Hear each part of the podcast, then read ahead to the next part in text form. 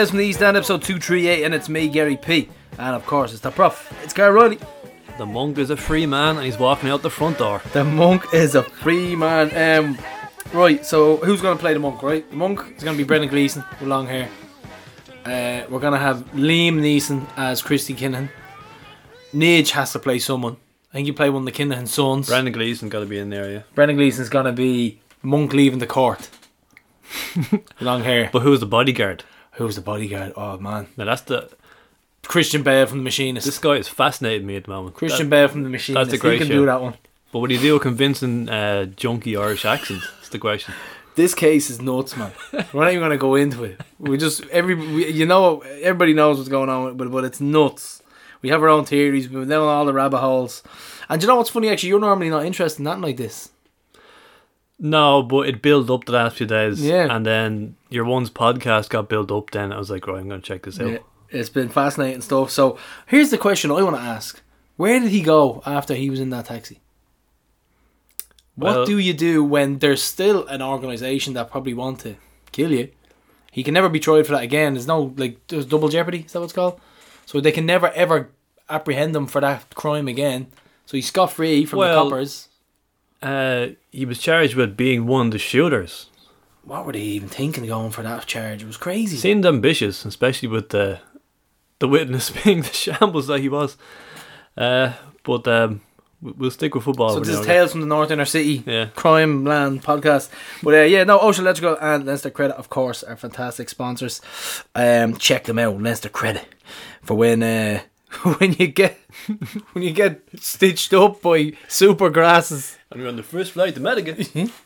It's called Leinster Credit, and uh, of course, Ocean Electrical, brilliant stuff as well. And um, they were delving deep into other areas. We nearly had them in putting kitchens in and all, prof. But Ocean Electrical, check them out. Or any construction needs, not just electrical. So, packed show, prof. This week, as we talk about the Shels game, look ahead to Richmond Park. Questions from the East Stand with Aaron Greene, Jack Byrne, and Dan Cleary. You will never know why I just giggled there. Just so you know, all the fans out there. We might tell they're during a live show. yeah. it- But we'll just say, I think we'll say that Prof had the editing uh, skills out on, on this one. some things left on the cutting room floor. Yeah. Uh, Ringsend Order, Frank Hopkins talks about Rovers and Irish history. And I didn't know Frank existed, and now I'm extremely happy that I do. I figured you'd like him, yeah. He is brilliant, and he has walking tours. We're going to give him a plug in a while, and I think we should make it a Rovers Day out because it's good crack.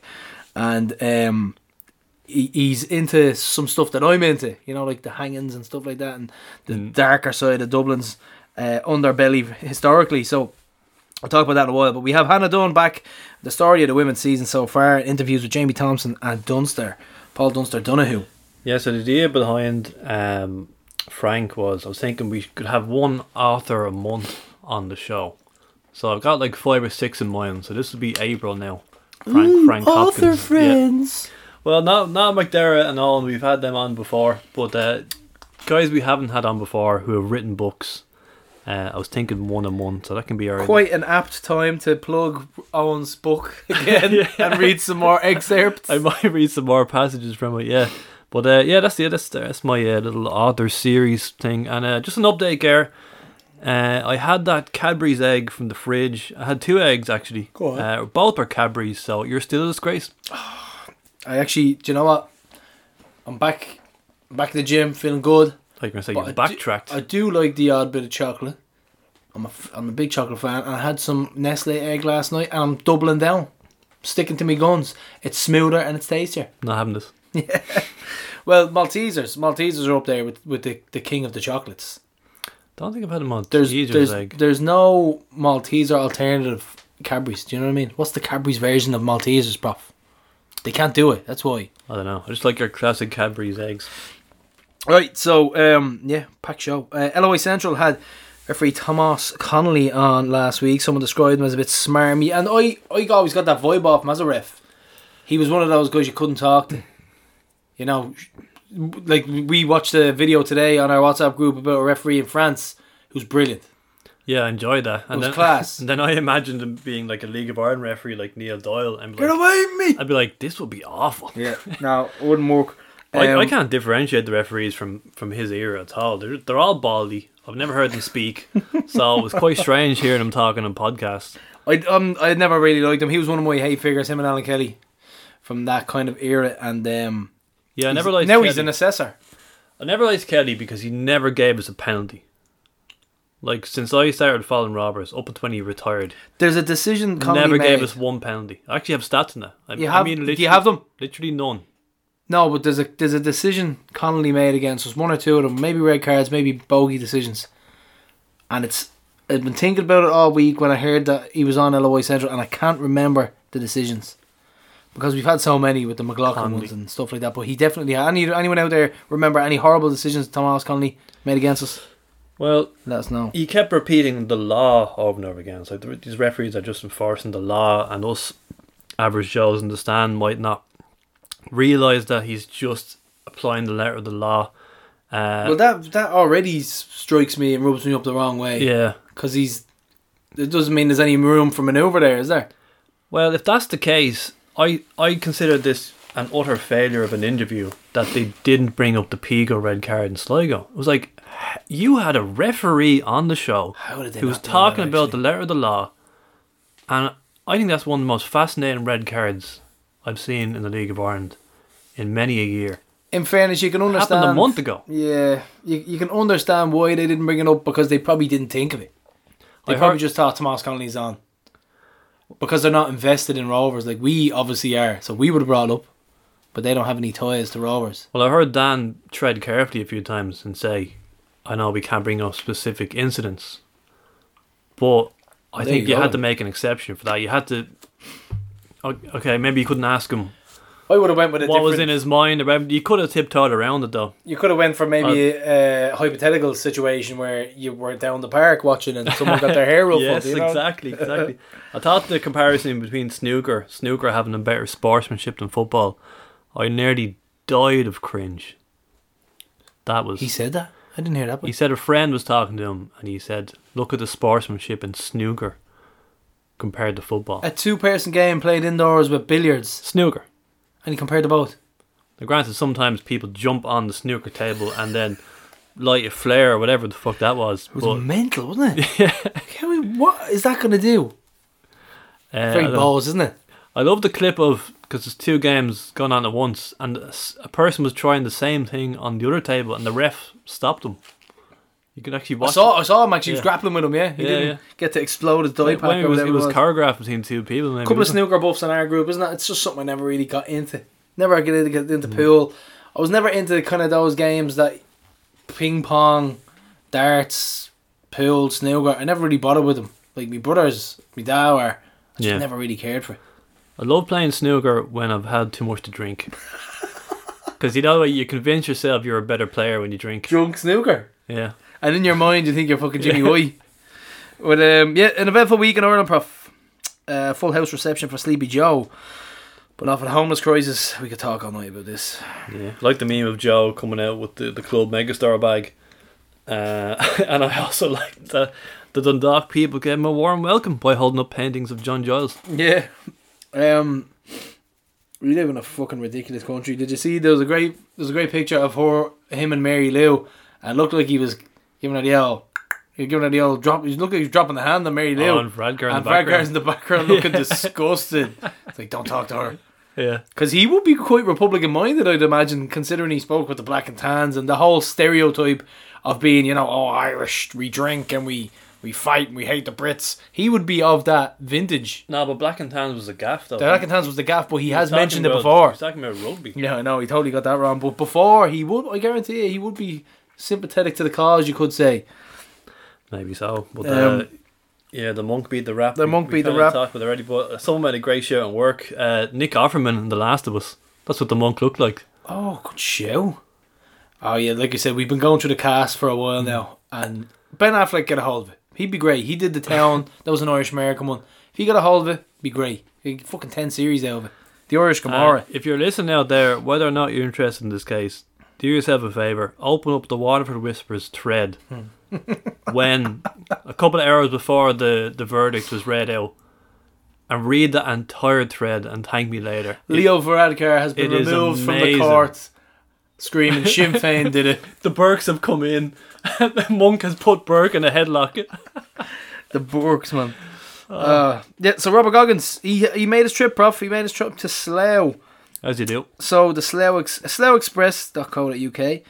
And um, he was on, I don't think he's on the front page, but he made it in anyway. And a piece was done, or a strip to Bob Fullam's grave. So our jersey coincided with the release and the newspaper article. So Bob moved there in the 50s and he started a family. So great stuff. Yeah. So Nice little crowd as well. So well done to Rob. Brilliant stuff. Yeah, Robert's been filling me in a little bit on what he's been up to, and it's fascinating. He, he uh, went over, laid a, uh, a wreath on the grave, met the family. Uh, there was a reporter there and all, uh, which obviously was that article in the Slough Express. Uh, and we've got a special segment on this very subject next week. Is this the little sneaky one you were telling me? Yes, the sneaky one, Gar, and it is brilliant. That's all I'll say. but Excellent it's coming up next week. Um, yeah, so Prof Members Club Town Hall meeting seven thirty Wednesday, May third. All the members in the Shannon Suite in the Maldron make your voice heard. Any gripes, any issues you have, anything you want to know, any info you need as a member of Shamrock Rovers Football Club, a member. get up and uh, voice voice your opinion. It's it's your club too, so that's what I'd I'd, adv- I'd advise you to do.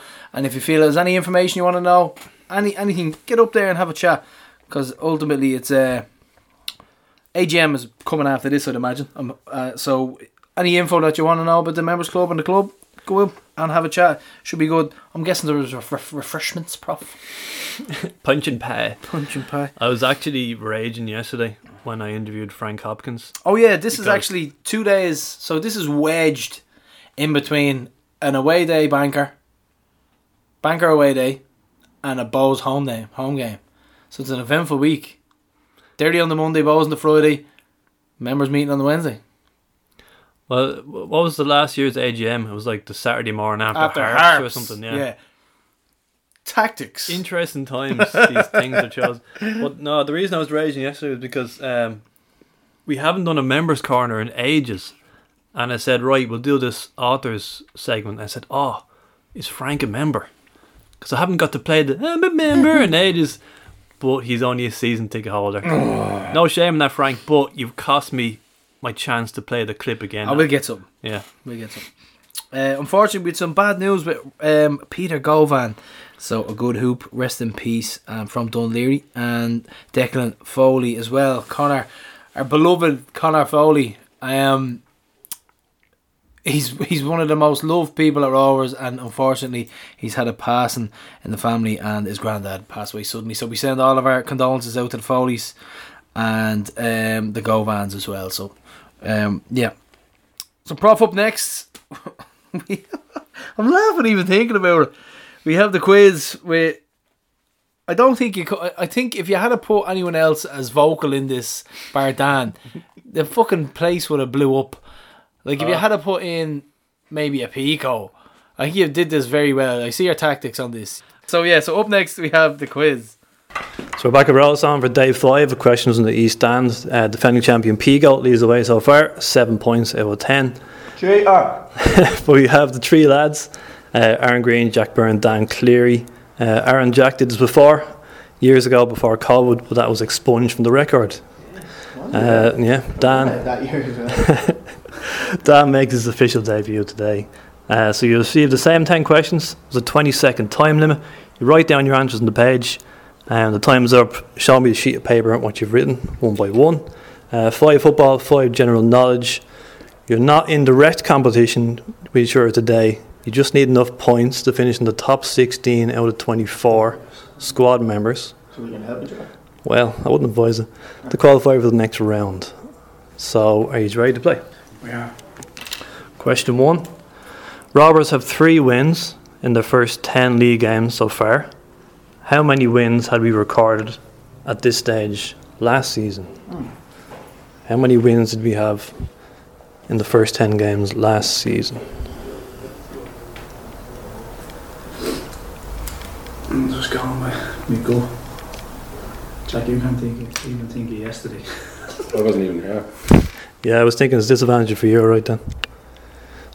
So 10 games, yeah. I mean, Out of ten.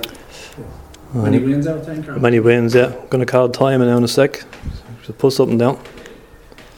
Six. So, Jack's going for sixes. Yep. Seven. Seven, Six. Six wins and six. no draws we have. And two losses. One loss. So you say six? Six. Oh, Yeah, yeah, ten games or nine? Ten. Yeah, Yeah, six and two. that's six correct. So point for Dan and Jack. Thank you. boys. Can I get you to write down a one just as we go along? It helps me keep track. Yeah, well, Question two. In uh, the 2019 FAI Cup final, which you all played on, uh, on opposite sides, it's a four-parter. So, four questions. Uh, who won Rovers' penalty in normal time? Who scored the penalty? And who took the first and last winning penalty? So, I'll, I'll call it out again. Who won the penalty? Who converted it in normal time? Who took the first penalty in the shootout? Who took the last penalty in the shootout for Rovers? So we're splitting this into four sections, yeah? We'll just have initials, Carl, we? Yeah, yeah, whatever. Easy, easy. Jack says So it's the easy. last panel, the fourth panel.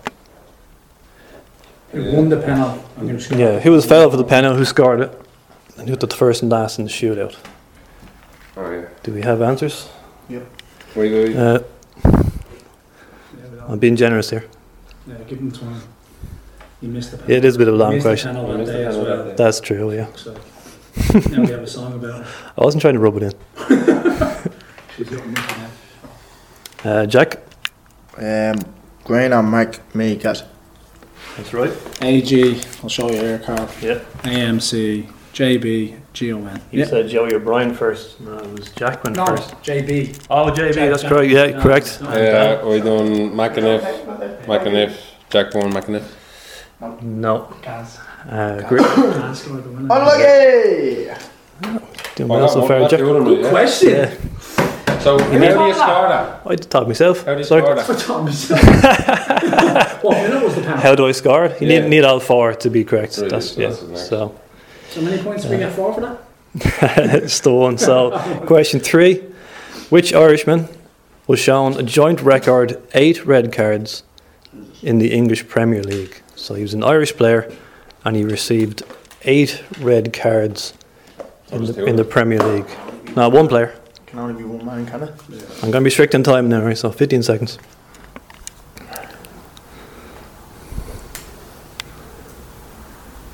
Roy Keane. Hmm? Roy Keane. I'll wait for the timer before you start. Go on, yeah, I'm ready as well. You're gonna have it on me answer anyway. Okay, Jack. Rory. Again. Richard Dunne. Richard Dunne. Roy Keane. Uh, Greener is correct. Richard Dunne. Yeah, maybe Richard, yeah. Scored a lot of own Love goals. Richie. He's a honey monster. Yeah, I, Scored th- about 28 million own goals. I thought you might. I, if I said on go, I thought you might get that Yeah, right. fella as well. Yeah. Yes, sir. Question four. To be fair, why does he always look like he has eyes like he's at the bottom of a swimming pool? he drinks 12 points a day. It's from the smack in the head in Russia. It probably was. Uh, question four. Where is the Women's World Cup taking place this summer? Jesus. And I've begun the timer. Oh, it's two countries, by the way. yeah. So, Mm. So it's a joint host. Fuck you're giving that away now, Carl. Come on. Sure, we already played them and beat them. It's a medal. Jack shrugging. If it's it's Ireland and Northern Ireland. And I'm calling time on that. Jack, what do you say? Stop talking mad country. Australia. Yeah, You need need two though. New Zealand. it's close. Yes, that's correct. I swear to you, you said like America or something. yeah, same. Australia. and New Australia, Zealand. New Zealand. Yeah. Yeah, you all get a point there. Imagine that. Australia and Croatia. Brown, baby. We're flying now. Uh, you're Three- still well. three apiece now, I think. Average so far is about two points, so you're it? above average. Ireland played Australia. uh, Actually, that's why I said that. Did they? Did you? In the minutes. Oh, good logic. USA. It's this, this Uh, coming. It's Yeah. their winter though. You're not going. July, yeah. Winter, yeah. Uh, your last football question. Ali Daei, he's a former Iranian player. He held which record until 2021? Where is he from? Ali Daei from Iran. Easy. He held a record until the year 2021. What was that record? Everyone in? No. you go. You go. Easy, mate. Record. And I'm calling time on that. Jack, Mouse goals. can you elaborate?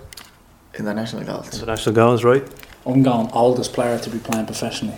Oldest player, Dan. Most international goals. Yeah, point for Dan and Jack. Oh, international goals. Ronaldo broke it in 2021 against Gavin Bazunu, actually. The It's one, not hard. not hard, easy. sorry, Dan. yeah, the one where he saved the penalty. So on to general knowledge. Let's go. Question six: I'm only on At 160. Who is the Princess of Wales?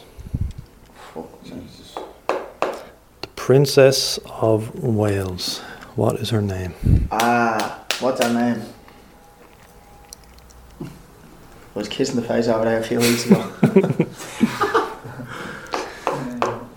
Stephanie Amat. Welsh man. bah. I'm gonna call time on that, lads. Uh, Jack. Camilla. Camilla. No, Jack. or sorry, Aaron. I'm saying Rose. Sarah. Sarah. It's Kate Middleton. Is the Princess of Wales. well. That's why the question. That's why the question was in there because you had been in her company, Jack. I thought Camilla was your man, uh, Andrew's missus, no? No, Kate Middleton is the Prince of Wales. Princess. Yeah, you She not an actor or something. No, princess. She was. She was. Yeah. Sure enough. wasn't she? Yeah, since the Queen died, I guess. I don't know. Don't, don't understand all the stuff. Question seven. Hang What- on a minute, I'm lost. No, you're alright. Just you. You're Oive. Yeah, we're on seven. You're right.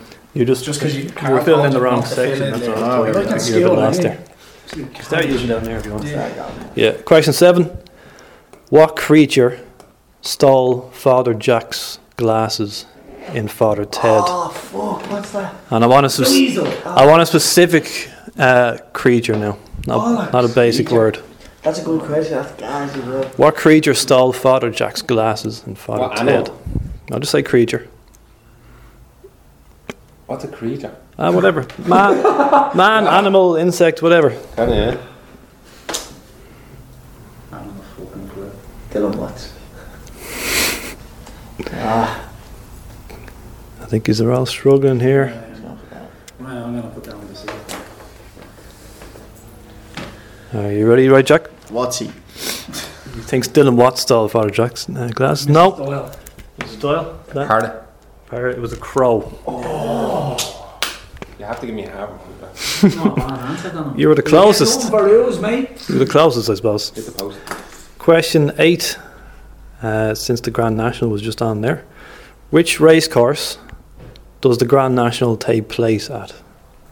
What's the name of the racehorse or the or the or the race course. course? Sorry, Let's see get this one. the Grand National. I don't, think I don't think I do a timer. I wouldn't say. Are you ready to go? Yeah. Jack, Angie. Aintree. Aintree. Yep, full full house there. Give yourself a point. It's not good, that. Give yourself a one there. Jack.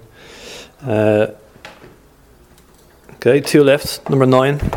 What is the smallest bone in the human, or sorry, where is the smallest bone in the human body located? On Jack. Only took one second. took one second to make that joke, right? Uh, In these There's a sluggies. few small bars. timer has begun. In these sluggies. Where in the human body is the smallest bone located? It's easy, lads. Come on, the fuck. This is a true question. It's easy, lad. And that's time. Jack? Toe. So, I'm gonna say Fuck, like. oi. Oh, sorry, ear. Aaron's his ear. Hand. Sorry? Hand. Hand. No, point for Aaron. It's the ear. It's cartilage in your ear, you madman. It's not uh, bone. Bone isn't cartilage. He runs a podcast. He's I not got a it from doctor. somewhere. Bone's not cartilage, you. They can't snap your Oh, ear. That's Unlucky not snap your ear, mate. That's boys. cartilage. Look what Trick happened. question. Carl, don't mind them. Question 10. It'll, Your ear isn't a bone, like. it'll go to, that, have you? it'll go to a committee. Oh, it's not. It's not called when you get the red card. Or you see what Yeah, Dan's search says. Tom, Tom. I'm telling you, there's no bone in your ear. Jack, you didn't even go to Skip that question.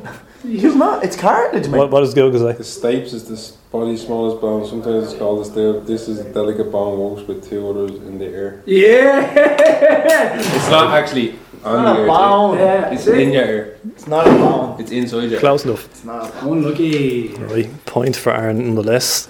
Last question. We are all true, I'd say. That's a good form. Uh, it's a bit longer, so I'll give you more time on this one. These are widely considered to be the top five most iconic luxury sports cars from Italy. So, fifth, the fifth, I'm only going to look for three, and I'm going to give you a hand as well. So, the fifth is Alfa Romeo. So, I'm going to call out the first letter of four of them. So, I want you to give me three out of the four Right. fancy Italian cars. So, they begin with F. Another begins with F, L, and M. So I'm starting the timer now. Two Fs, L, M. Luxury sports cars from Italy. With the F. You can just give Where me. you got Alfa Romeo as well? Wait, can I, where did you You say it? it? Where did you... F L F. I've been to Italy. They're all just slow. And M. M. That can't M. be. That's not M for a Mayo. sports car. Down feet. Hold it. Might be, lad. Might be. So you have to have my four, right? You have to have the Ford. You have to have the four that I've apparently are the top Ah, four. yeah. Oh, yeah, I think I have. I have. So we're gonna go to Jack. Ferrari, Fiat, Lambo, Nissan. Nissan. There's no Yeah. N. Not- Chinese. You not, said not N. Nissan, but you got three. You said N, didn't you? M. N. Ah, f- McLaren. No. No. No, no. UK. Oh, yeah. Yeah, it is. Yeah. Did he get Fiat? You oh, got- sorry, sorry, sorry, sorry. You, You- you, you- told me N. Oh, You said N. Hold on. You- hold Why on, would say Dano. Nissan? Me and You've You've got the point anyway, though. You got Listen. three. Oh, I got you. So who's the. Right, Aaron. Lamborghini, Ferrari, Maserati, and Fiat. Uh, Maserati. Yeah, correct. Got all four there. We Uh, have Ferrari, Lamborghini, Fiat.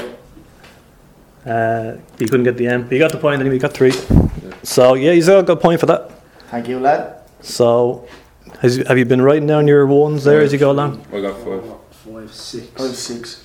So we have six for Jack, six for Thank Aaron, you, Jesus, power. five for you, Dan. Five. yeah. I'll double check yours. I, I trust you. I trust you. So right, that's that's pretty good scores, lads. Two, three, four, four. Carry me points over. Can you verify this, please? Go on. Uh, I trust, I trust that we use a one, two, three, four, five, six. Yeah, six. Okay, six is right. Yeah, it's spot on. So good score, lads. But Uh, you- You're kind of up there above in the kind of That's it, second, is it? second, third places. That's it By Mr. We're finished for today. for today. 2008. Finished.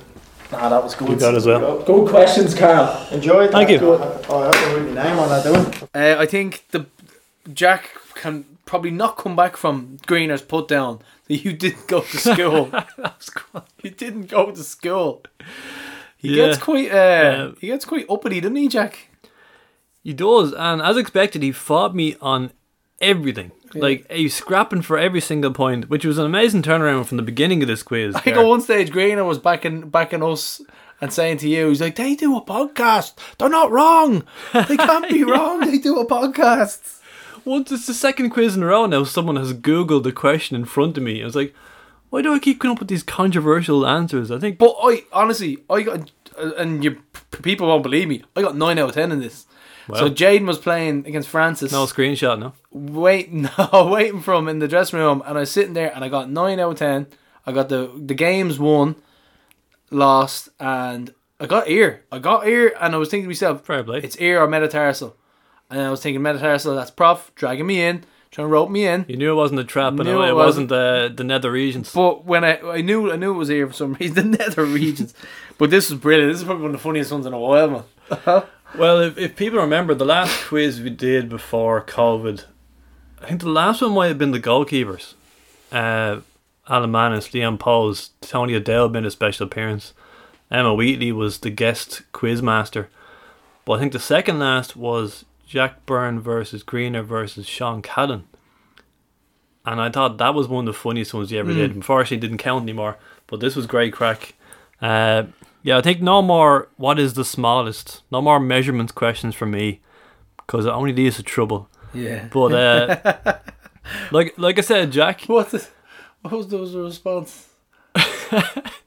Jack, Jack. Oh, so either way, Like I said though, Jack, uh, I won him over in the end. At the start of this quiz, he did not give a damn about this. He was just, he was sitting there eating first of all, and he was like, "Yeah, right, let's get this over with."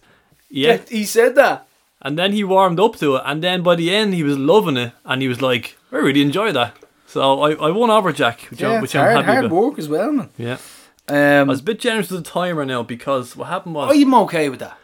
I don't. I gauge it myself, and then Yeah. I'll just be like, "Great lads, come on." You know what I mean? I think we're okay because they're gonna give an answer anyway, and you can kind of push Hmm. them on it a little bit. But I think what one of the funniest things you said to me is that we love Glenn. Glenn Cronin's a real friend of the podcast. Like he's great. I think he came up to you and he goes, "Jesus, Neil was brutal, wasn't he?" yeah. He's we're critiquing them on their game Yeah. and the match and tactics and stuff, and he's coming up and he's like, "Jesus, Neil's brutal." yeah. Brilliant. critique and Neil Farrugia in the quiz, yeah. Um, so yeah, um, we also we snuck in a Lamborghini question there for uh, Oh, that had me. Dan That had me. Yeah, that had me. Um, fucking flying in the car. I was like, I'm missing one. I'm missing one. I was like, fit, fit. Ah. that was purely just to get Cleary to say Lamborghini. But in saying that, It's the only right, reason I put that in. I didn't even think of that. I was Yeah. thinking it's because fucking Jack's a flashy shit. Jack's a flashy fucker. I like, consider that as well. and yeah. he, he likes his, his, you know, like cars and stuff like that. And green. And I was thinking, okay, footballers and fa- flash cars. Obviously, the, they, they they go hand in hand. So Yeah, because the song, the Dan Cleary Lamborghini song, got an airing in the South Stand, which is either a brilliant chant or the worst song of all time, depending who you ask. yeah, you took it out words out of my mouth. I'm gonna go with the latter. I don't. I don't like it. Who, who have we borrowed this one from now?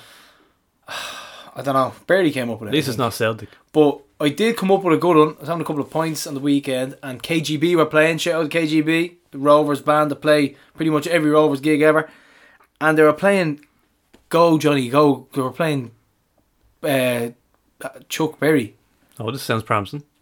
and I was thinking to myself, if Johnny Kenny ever scores an away goal, Ooh. think about it. Go Johnny, go, go, go! Jo-" It would actually be deadly in the stand.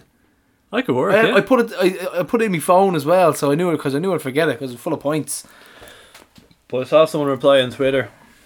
Um, I don't know, was this Ricky or someone else? But um, an alternate version for uh, Rory Gaffney, the Dan Cleary song. Except I've changed one word at the end because that was perfect, Go on.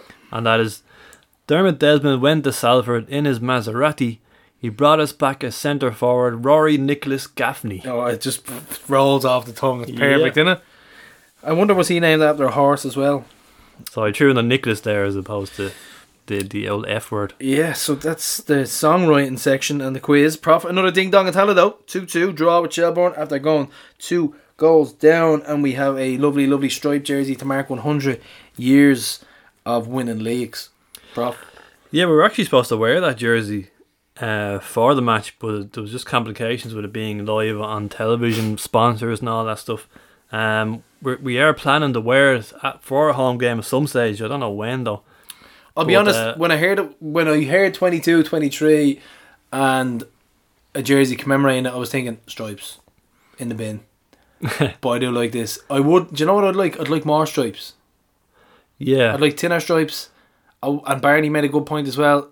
I wouldn't. I think the the squares the kind of, checkered pattern. Yeah. I wasn't mad about the checkered pattern. but the black shorts, big fan. Yeah, they're They're, cool. going in the bag for Turkey. They're cool, and I like the little t- little touches. Fullam twenty seven, Legends are born in Ringsend. I like all that stuff. Um, but at the end of the day, like it's a one off jersey to celebrate our history. There's no point in over analysing Yeah. it. Just enjoy it for what it is.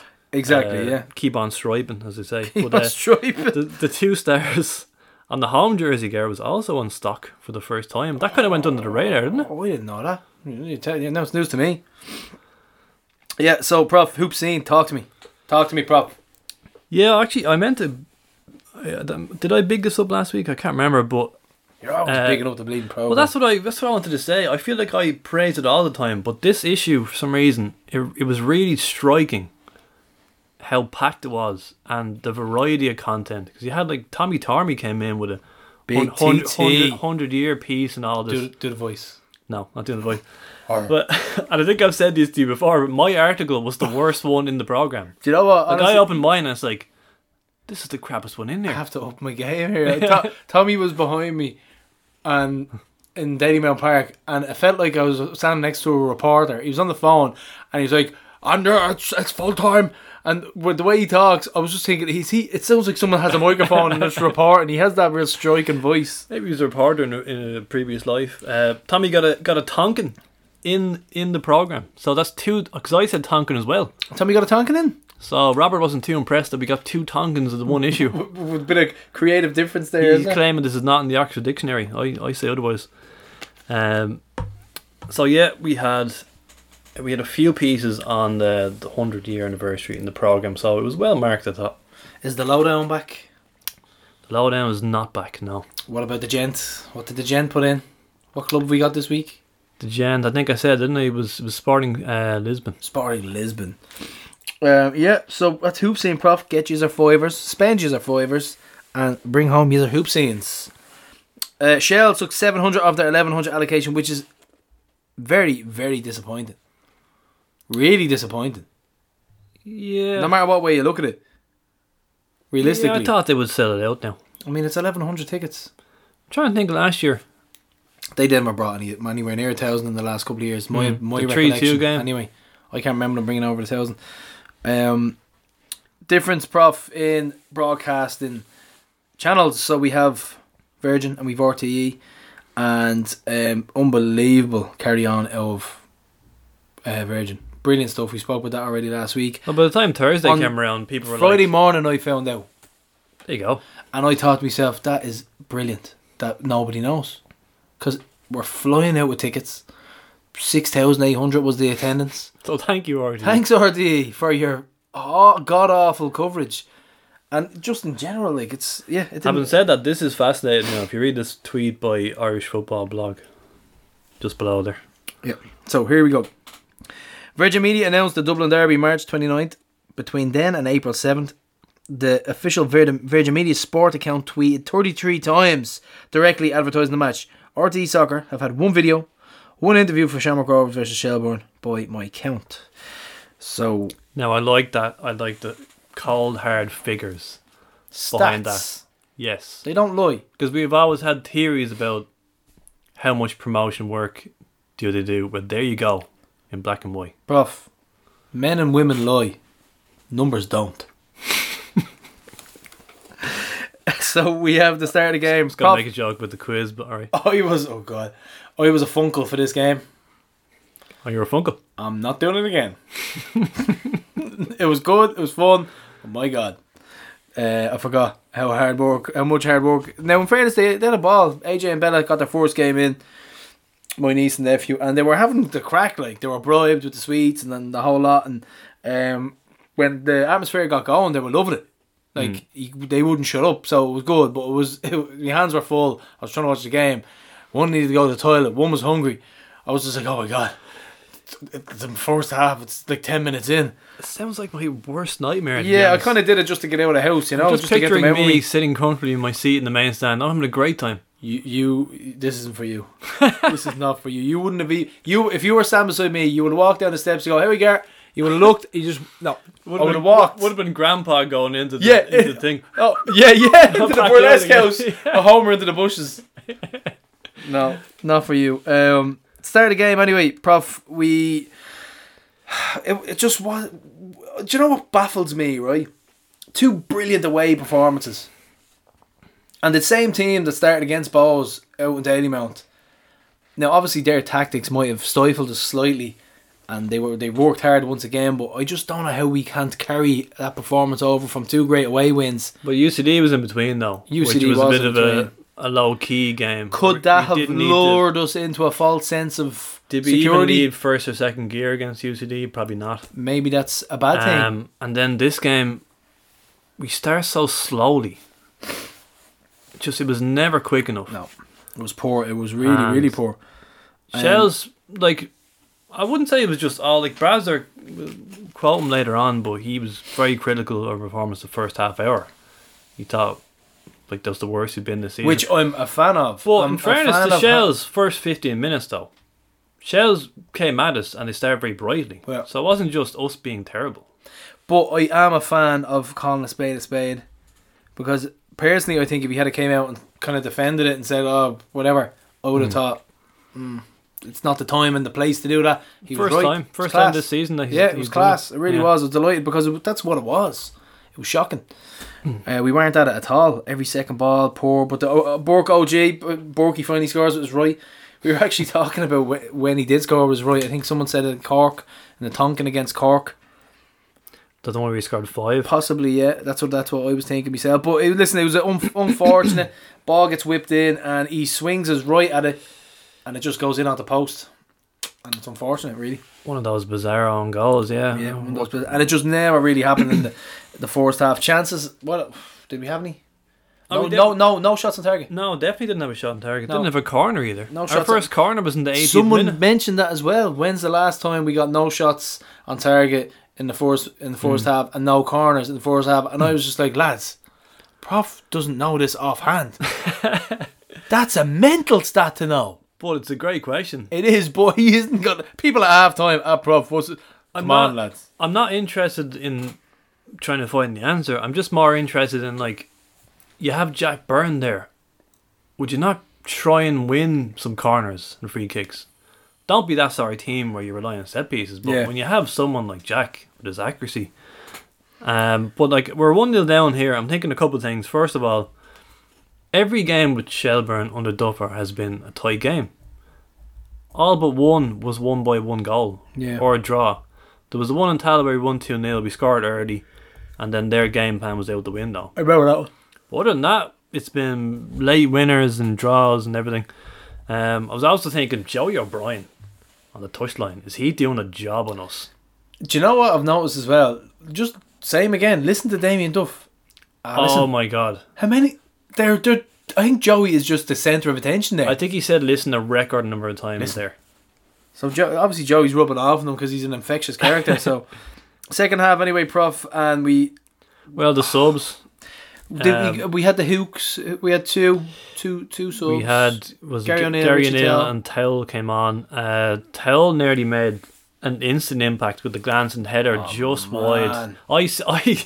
I don't normally do this, but I jumped up and celebrated. Oh no! as it was gone by the post because just like that's in. I was like, no. I was I was down the very very front of the south stand right first time probably ever, um and I was right to the right of that post and it was inches man Ah, inches. I was so convinced it was in, man. Did well to get to it now inches, but um this the goal on two fifty one. This is actually a brilliant This brilliant is only goal. like a minute later. They go up the other end of the pitch and Brilliant yeah, goal. It's an There's ama- no getting away amazing from counter attack. no yeah. getting away from it. Um, Jack Moylan, unbelievable. Let, let, us be honest, like he, he makes a show of, of poor Sean Hoare. Would do you think Sean should have took the yellow? I think Sean did well to get back. He did brilliantly. He was great first touch, And- a little flick over him. At that point, you're just nitpicking a great goal, but I was thinking Take if he, out. if he treads this pass through, this is a goal. I think take the yellow. It's very easy for me to sit here and say that, but, But you know what I was thinking? I was thinking he's no way he's going to do that. I know he had to. It's so much the to pass do. had to be perfect, and it was. It was nailed. It was brilliant. Great goal. Good finish from Matty Smith. 2 0. And I just thought, okay, fuck. But at this point, you're thinking, right, we came back against Cork, but we're going to need to score soon, Yeah. almost immediately, and we did. Can we please give Farrugia more credit on how dogged he has been lately? Have you? Did you see the effort he went through to hold on to the ball here for this goal? He, Oh, uh, the Burkey goal. yeah, he was brilliant. He beat someone out wide. He beat another one. He lost it. He won it back. squared it to Burkey, and Burkey instantly shuffles, gets the ball out from his feet, and I had the best view of this. This- I'm talking. I was directly in front of his. I wish I was in the south stand for this one. Yeah, It was unbelievable, and the look on Car- on Connor Kearns' face because he just dives because he knew he had to, and he just got up and he's just he's like, yeah, I've been buried there. I've been buried. I was surprised by how much space he was left in, and he But he was so quick. He he took the ball and instantly the shot was taken. It was like that. It was brilliant. It's a cracker of a goal, but he almost makes it look. He looks like he's just passing it in the top of the net. He just made it so easy. The wand, as as Pat Tutty calls him. And funny enough, Shelbourne nearly scored again right after this with another really good counter attack. Um, I forget, forget which player it was, but he just he, he put the ball across goal and any sort of touch, and it, we're three one down. And then Rory Gaffney comes off injured after an hour. So you're like, what way is this game going to go now? Because we were to bring on Kenny, they nearly just scored again. Can I just say that this was a turning point for me because when I, for the first time when I, I thought Gaffney was really getting us back into this game. You know how he stretches teams, Yeah. gets it out wide. He can hit, use both feet. He's brilliant at bringing other people into the game. When, Ca- when he came when he went off, hopefully he's not injured. We've no word on it. Um, when Johnny came on, I just thought we're not going to be able to play the same way. We are tearing Shels apart here at some stage, with Gaffney going out wide and bringing other players into it. Johnny doesn't do that. But the subs had improved us. Like O'Neill and Towell O'Neill was brilliant. He was busy. were brilliant. Like man, and Pico was gave us more of an impetus as well, coming out from the back. Uh, so the subs had worked. Uh, those three had worked. We're, Um, no, it did. It went well, but um, But then the other change is like Poom ends up on the left, which didn't work. everything went well, went wrong from you know.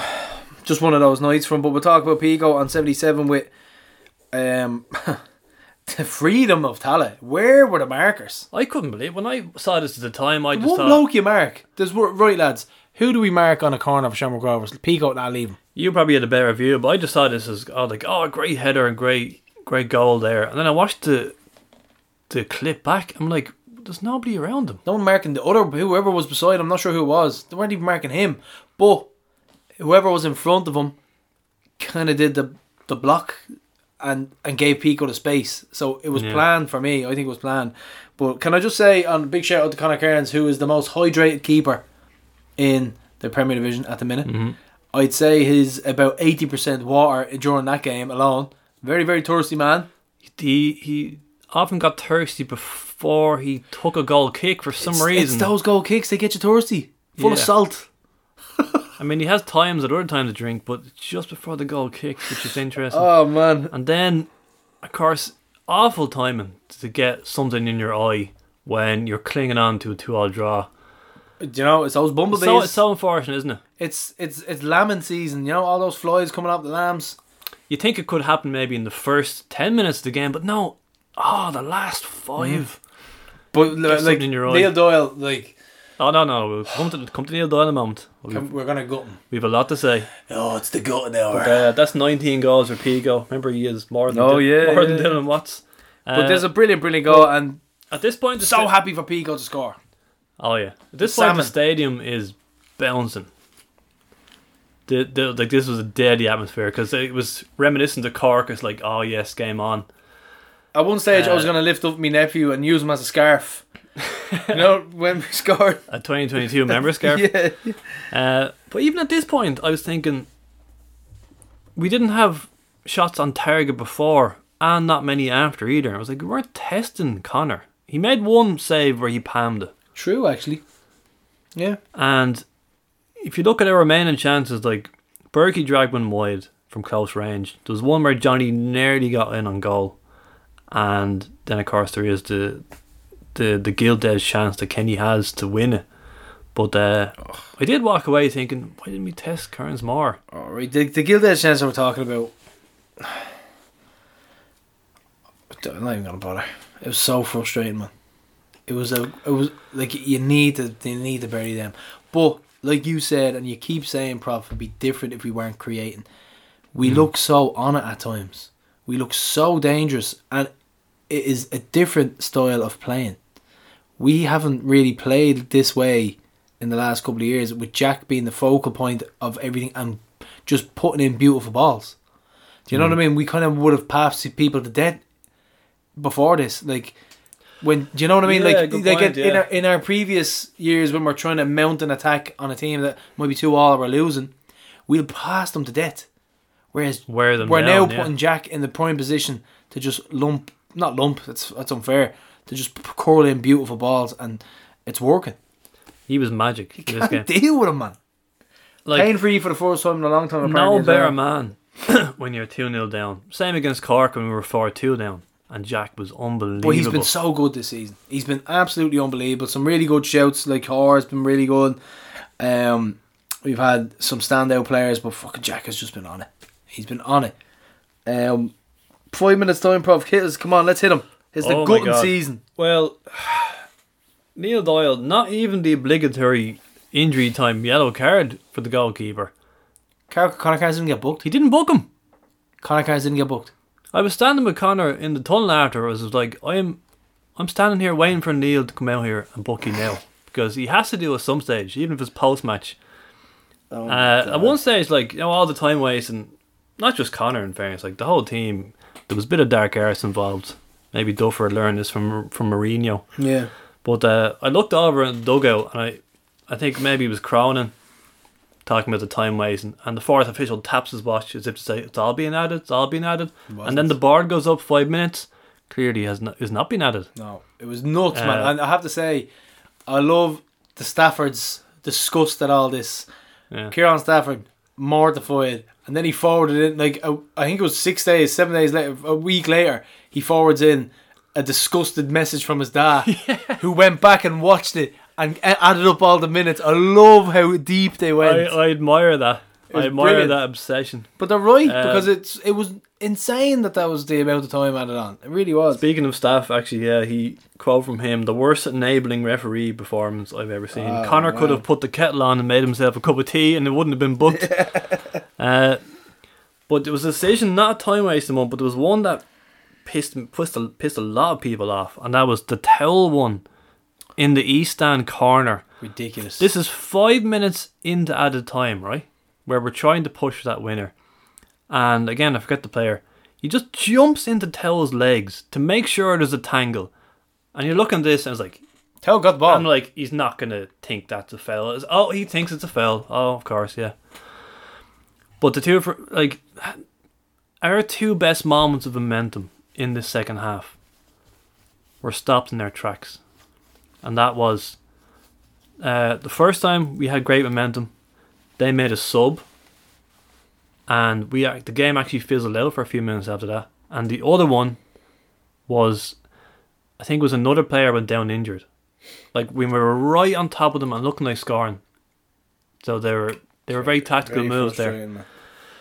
So yeah, Very frustrating. I think at one stage when the when that happened, when when Towell was in the corner, I was going to throw my nephew at Neil Doyle. I was thinking, Gary, you can't use him as a scarf. Gary, you're a Funkel. You, I'm a Funkel. You can't use him as a coin or a lawyer that you want to throw the ref. don't launch humans. yeah. So So it's like I think I had him in the prime position, and he's like, Uncle Gary. Uncle Gary. kick the baby. Um, Um, so an eventful uh, return to Tallaght for, for, for Mr. Kearns. I think the, I think the last time he played would have been 2019. ah, he commands his box well. Like for he's UCD. big, big keeper. You know. And um, do you see when Jack the thing where he had the thing in his eye or whatever, and Jack was just sort of saying, "Are you okay?" and all, and then Jack pushed him in the face. Didn't see that. Did you not see that? No. Jack pushed him in the face to say, "Ah, go on." That is, down? that is ten times more red card than the He, he didn't one. go down. Obviously, holding the face. No. He missed a beat there, Carnsey. but Um, isn't that mad though? I know, and the ref saw it. I'm Well, the ref was standing in front of him. Yeah, no, it's crazy. Just shows you. Uh, Ultras, Ultras display 100 years and still number one. Very true, very true. And another cracking game, Prof. Brilliant, brilliant atmosphere. Um, actually, me go, usually going back and forth with Pat Tutty, one of the listeners of the show, and he, he's he's been a friend for years, but he thinks that the atmosphere has been quite poor in Tallaght Stadium this season, and that we don't sing or chant until the game starts. And he says, "When you go to you go to Dalymount, you go to Richmond, and you'll see the atmosphere going 15, 20 minutes beforehand." Hmm. I disagree with it. I disagree with it. I think the game and Tallaght Stadium has been pretty good this year. I think there has been times when it's been disappointing, like the Derry game in general. I found that atmosphere to be surprisingly meh. Yeah, meh. But the Cork game was was a cracker. It was eight goals, so it was, it was gonna be. I just love that. I don't know if it's anxiety or nerves or fun. I don't know what the feeling is, but you know when the stand gets rowdy and it's two all, and we're- Jack Byrne is pumping balls in, we're trying to suck it into the net. I love that feeling. Yeah, I love that feeling of the anticipation of potentially winning a game in the last 15 minutes or so, and there's, there's a buzz around the stadium. It's, it's deadly. I love it. It's just a brilliant feeling. So yeah, another cracking game, another ding dong, as you say, Garrett. But We're being Uh, entertained. no shortage of entertainment. But that's not really what we want. uh, we've conceded two goals or more in all but one of our five home games so far, and that was UCD, which is bizarre. And uh, the last three times that we've gone two goals down in a league game, Sligo, Cork, Shels, all at home, we didn't lose any of them. The last time we went two goals down anywhere and did lose was Bohs away, November 2021, but that was a dead rubber. Go further back than that. The last five times Rovers have fallen two goals behind since 2020 when we won in Derry. Alright, in 2021 we won in Derry. Win, loss, draw, draw, draw. Jesus. Rough. Five times going two goals behind, only lost once. It's incredible. And a stat went out today. Most saves in the league. and a minus on top with 30, which not what you want to see. Grab the collar. uh, Connor Kearns joined second on 28. It's not. It, no, it's not what you want to see. Let's be honest. No. And finally, there was a message from Con. He wanted to know if I noticed uh, the Spanish lads and girls who were there at their first Rovers match, wearing everything jerseys, scarves, the Oh, lot. deadly. Spanish flag, very enthusiastic. Every time Burkey got the ball, they were shouting "Vamos Moreno" because of his darker coloured skin. They didn't know his name, but he became Moreno to them. Moreno. Yeah, And where they, I'm guessing he might have been a player that looked similar to maybe someone that they follow from back home. I'm gonna. I don't know, but they adopted Burkey. They love him apparently. Oh, There so you go. vamos, vamos, Moreno. Um, yeah, Kenny Cunningham, prof. Talk to me. How do you, how much how much do you hate him? Oh my god. Well, Enough time. this is I'm only Do a voice. you can do him. this particular moment in time, possibly so. I knew you could do it. Uh, well, I'm only called when people say it because I, I didn't watch the game back. But you gave Matty Smith man the match. How do you not give Jack Byrne man the match in that game? I don't know. He called Markus Poom Mart Poom a few times.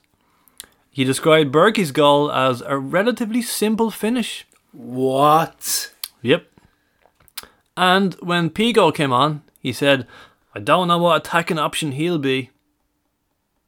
Do you know what? When when Burkey let rip at that, the second it left his foot, I thought it's in. But I thought that was one of his harder finishes, one of his tougher ones to place, cause cause of the how quickly it got p- pinged into him. Yeah, I know what Farrugia. you Farrugia's mean, yeah. brilliant, and it was in and out. Like it was. There's a second. He had the ball on his feet, and then it was gone, and he was scoring.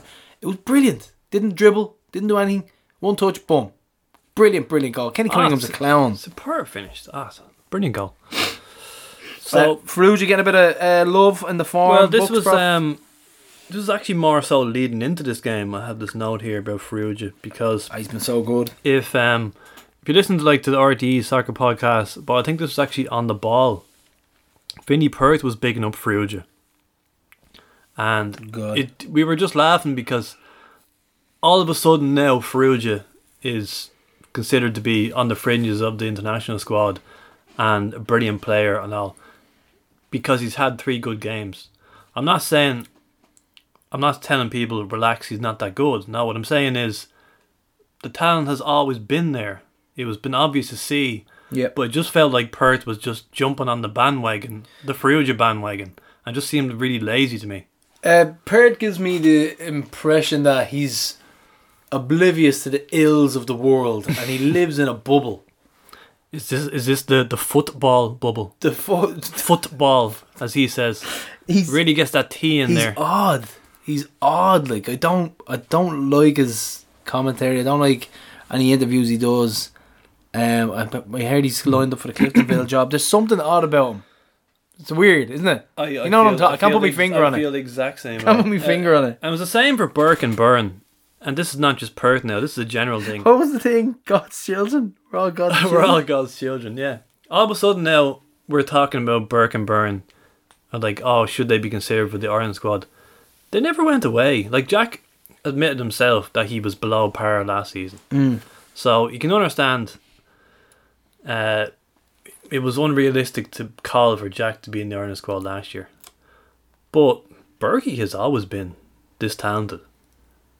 And I've always felt that We've always felt he can go forward and do more. Mm. And it's been frustrating with him in the team, hasn't it? Because you know how Mm. good he is. You know what he can do. You know he can be top scorer. Has he been a top scorer before? Yeah, yeah, when he left for Preston. So that was how many goals did he get this season? We've got a few, but either Yeah, way, 13, you yeah. just know he can do more. That was 13 by the summer. Yeah, but the summer, yeah. Most of our top scorers only get 13 for the season. We just know there's Um, more there. You know, consistency. I think is the key. What we're looking for here. But I've, I've always felt, this is just my opinion, you can call it nonsense if you want, but I think as- even as, uh, Jack Byrne at 70% should start for Ireland purely because of his set pieces. I think he's so valuable. I think he should just play. I, I can't think of anyone else who puts them in like that. I was actually watching somebody. I was I was watching highlights of, and I was taking note of corners. So I was watching all the LOI highlights. I was taking note of corners. No one does it. It's all pace. It's all power. It's all Mhm. floaties. No one can do what he can do. It's nuts. But um, Prof with the sniper shotgun out. I was loving this. Uh, Sun match report. The frustrated home fans greeted the full time whistle with a chorus of boos. Prof went straight up wanting that smoke. Yeah, I said, why did you feel the need to make this up? I didn't hear a single boo. Because I remember reading this, a few people were like, hang on, that's really odd. I don't remember the. Because I remember when the fun time whistle b- blew, I remember listening out for it. Even anything, I listened out for a disgruntlement. There, there was a bit of a. Huh. There was a bit of that. There was a bit Mm. like.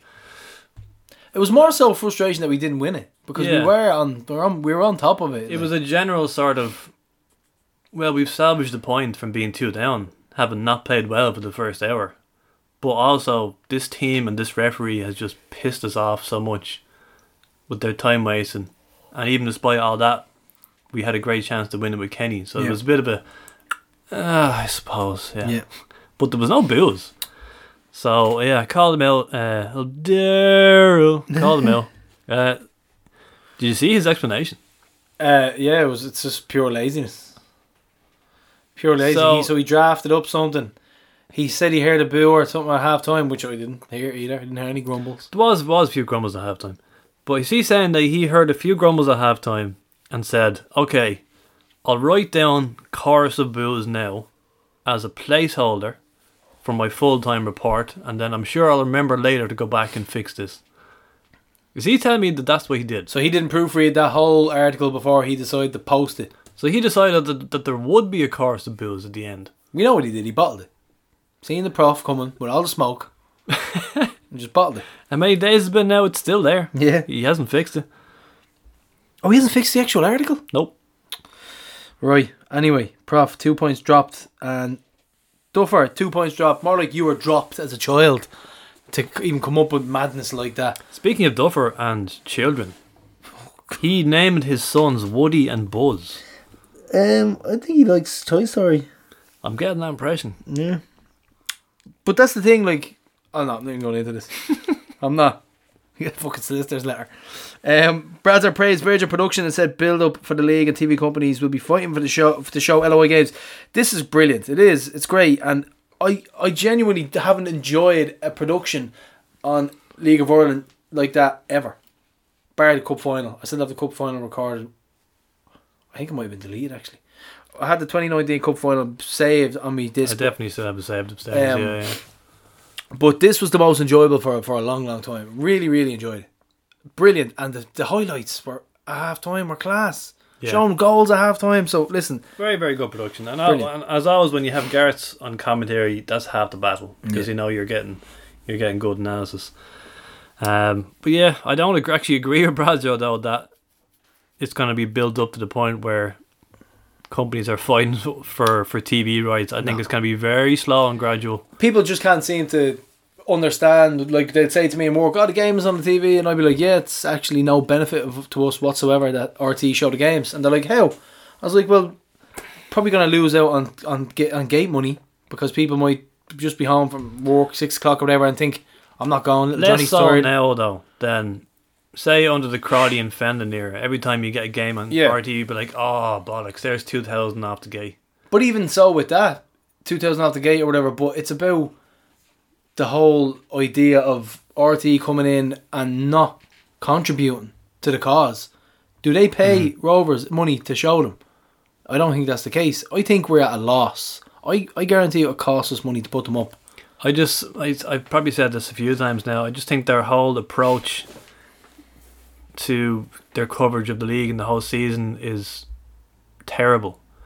I think like they, they show one game in March, then they vanish for a month, then they'll show Pats at home to Drogheda, then the summer comes around, and we're like, okay, we have to get around the league. Where will we show? Well, we have to go to Oriel Park now. Hmm. Don't go to Oriel Park. It's a kip. Don't televise Oriel Park.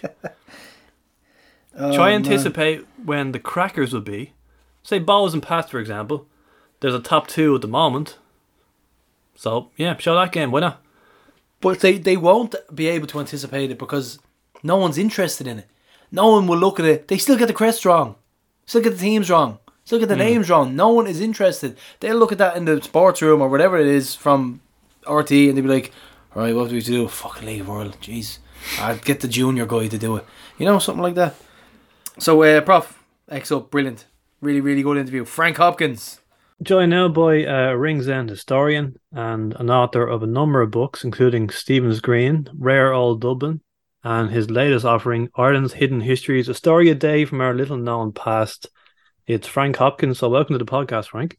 Well, thanks very much, Carl. Pleasure to be here. You're also a fan of Shamrock Rovers. When did you start going? Uh, how did you get into following them?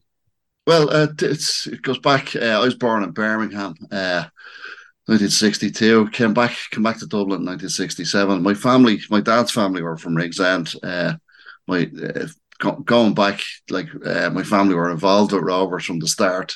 Uh, there's, a, there's a famous picture. Uh, I think it's the first official picture of Rovers. Uh, the 1904 1905 season when they won uh, uh, the Leinster Junior Cup and uh, the Evening Mail Cup.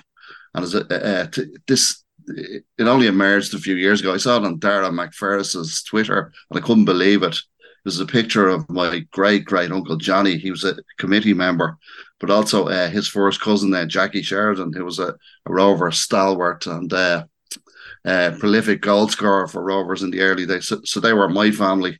There's another uh, member of the family, uh, Charlie Cox.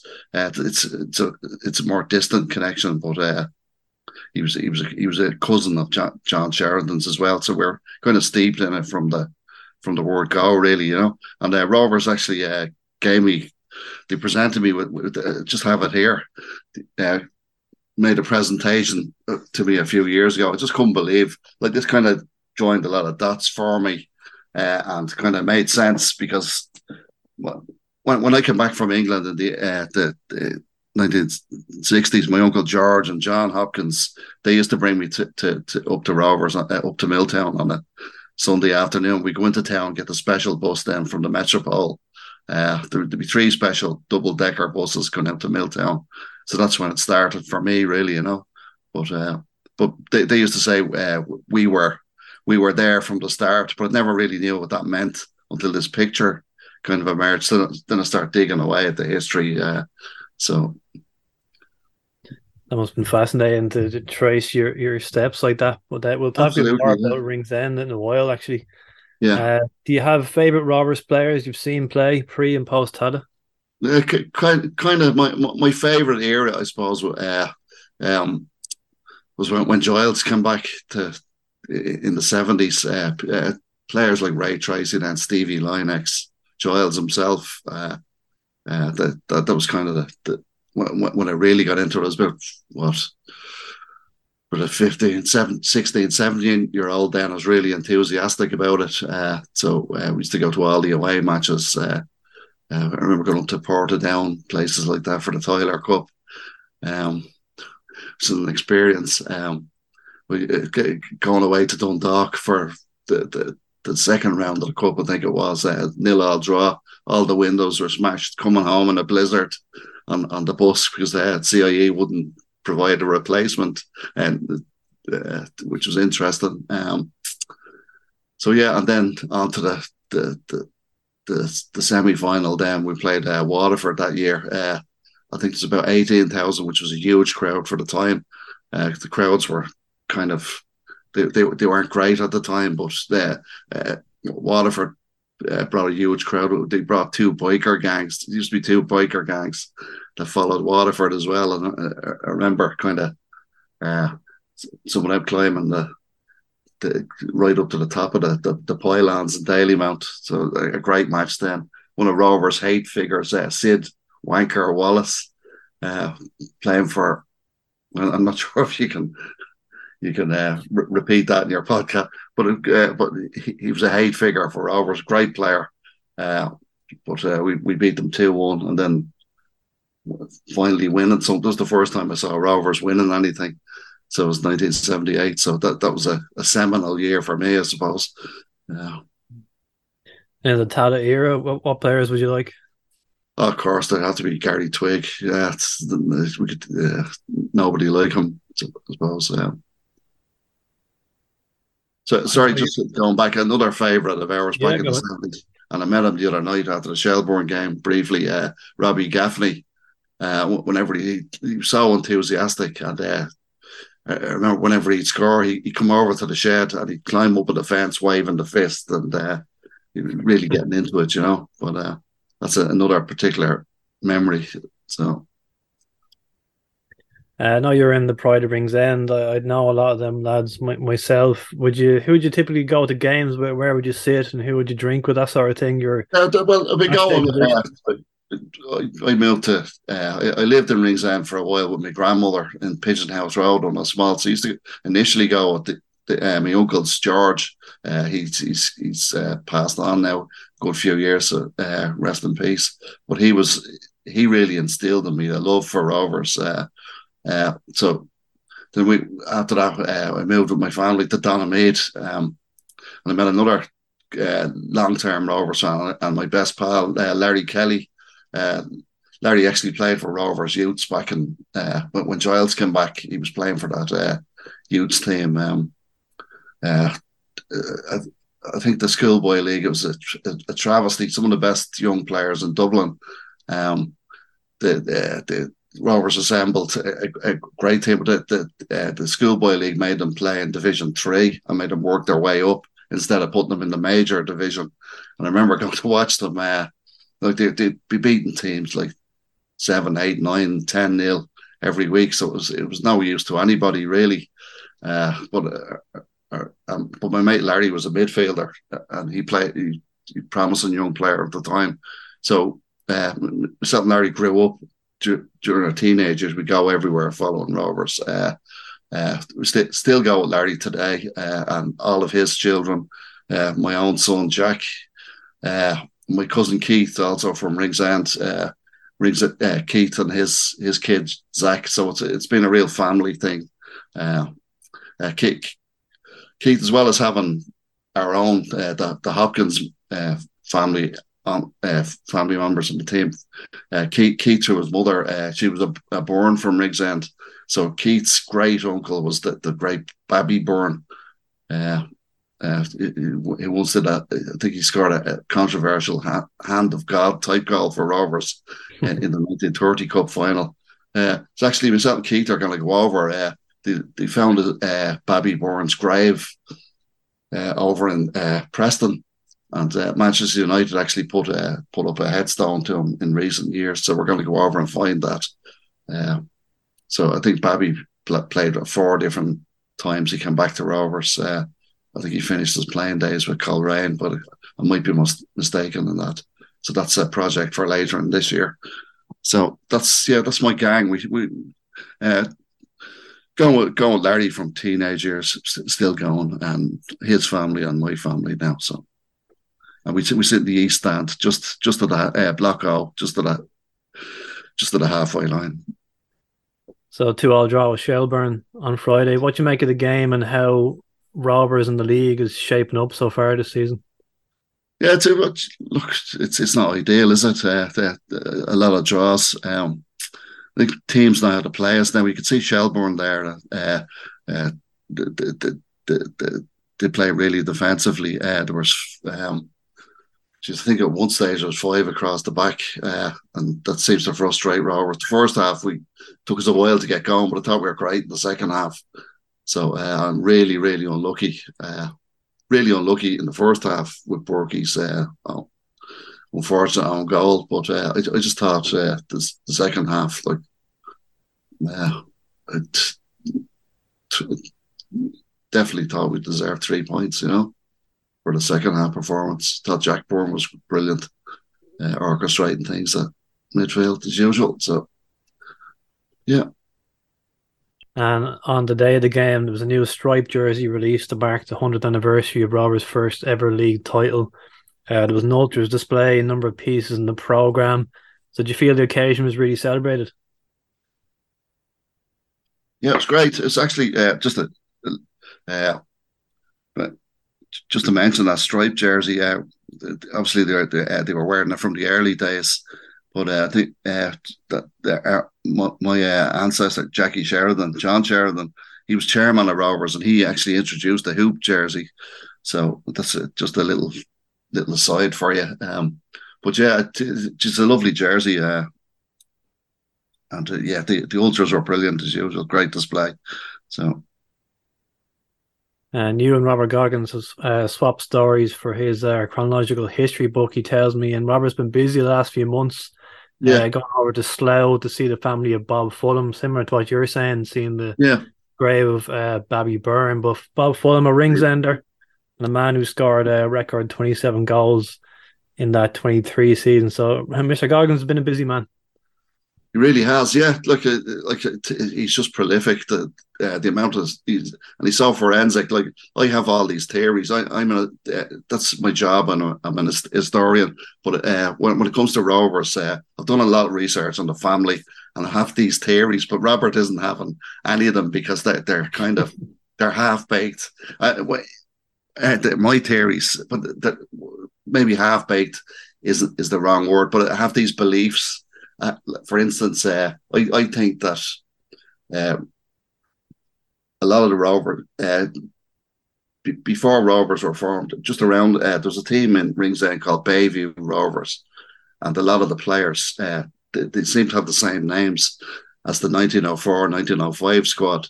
But Robert's not having it until he until I come up with definitive proof.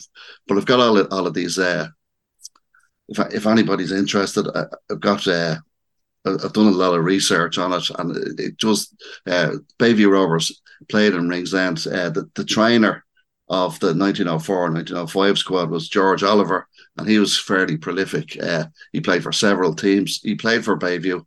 Uh, he he played. I think he played for Tritonville at one stage, and then afterwards he played uh, for various other after the 1906 thing. After uh, Rovers uh, they couldn't get a pitch. Uh, the Earl of Pembroke refused to give them uh, a portion of Ringsend Park as a uh, to, to, to use as a private ground. So they went out of business. But uh, Oliver went on to play for uh, uh, Hibernians, I think, who, who played out of Ringsend afterwards, and a few of the other players went to play for Herbert United. But I think Bayview were the nucleus of that. I think I think I've identified about six six Rovers players that used to play for Bayview, and then after uh, there's there's another connection with uh, Isles of the Sea, the GA team uh, that uh, Robert mentions in the chron- chronological history. But uh, the, after 1906, a few of the, the Rovers players involved went to play for them. So that, that, that it's it's a work in progress. But I, I'm kind of looking at the the bigger picture of sport in Ringsend and my family history in Ringsend. So uh, it's it's a work in progress, but uh, I'm glad to share. Uh, I've got a lot of stuff done on it, so I'm glad to share it with anybody who's interested uh, or anybody who can kind of enlighten me as to certain aspects of it. So. Uh, you used to have a daily feature in the Evening Herald, uh, I'm told as well. What did you write about? That's it. Yeah, I used to write about just little snippets of old Dublin. Um, I, had a feature for about, ten years. Uh, it, which became the kind of the, the basis for the the, the books. Uh, the books came about. Uh, it, was just little snippets of whatever I fancied. Me rambling around Dublin and, and rambling, really. You know, uh, I'm not. I'm not interested. I'm interested in history, all right, but uh, I'm not interested in the history of kings and queens or buildings or it's what turns me on is the history of people and the, the kind of the the, un, the dark underbelly of the city like uh, crime punishment hangings that sort of stuff uh, you know. so you're a tour guide now tell us about that yeah well that's a, a shameless plug coming up i'm working on the liffey ferry uh, uh, the, the, the old Liffey ferry, the old Dockers taxi that used to take Dockers backward, backwards and forwards over the Liffey from Ringsend to the Docklands and back. So uh, it was restored. The Liffey ferry was rotting in a dockyard for uh, the, the day that the East Link Bridge opened in 1984. Uh, that's the day that the Liffey ferry died. So the, the last Liffey ferry, the number 11, was rotting in the, in the dockyard. And it, it, in 2010, it was came with a uh, within about two weeks of being scrapped. And a couple of local men got their hands on it, particularly a guy called Richie Saunders. And he asked the port if he could have it. So they kind of just laughed at him and said, uh, take it away. So Richie did. He took it away. And uh, then uh, the, another local man, Jimmy Murray, he, he, got involved as well. And they put the ferry back together. And then uh, the, the, the port came, got involved and then brought uh, just took it over and put in lots of safety features uh, to turn it into a passenger boat again. So uh, we just started doing the, the trips last year. Uh, to, we start at, uh, at the Samuel Beckett Bridge uh, to, and just talk about the history of Ringsend, the Docklands, and everything else in between. We go down as far as the Poolbeg Lighthouse, but uh, it's it's it's a it's a fascinating t- tour that can go anyway. You know, uh, we can look at it from a sporting aspect, from a revolutionary aspect, or from uh, just the history of the Docklands itself. So it's quite anybody fancies it at all. We'd be running all, all through the summer. So. Uh, any any Rovers fans want to come on board, we could we could do a Rovers tour if you wanted if they wanted. So uh, that's that's that's that's for another day. So if yourself you want to come out with us, uh, feel free. So it's it's well worth a look. So definitely sounds fascinating. Uh, your most recent book was in 2021.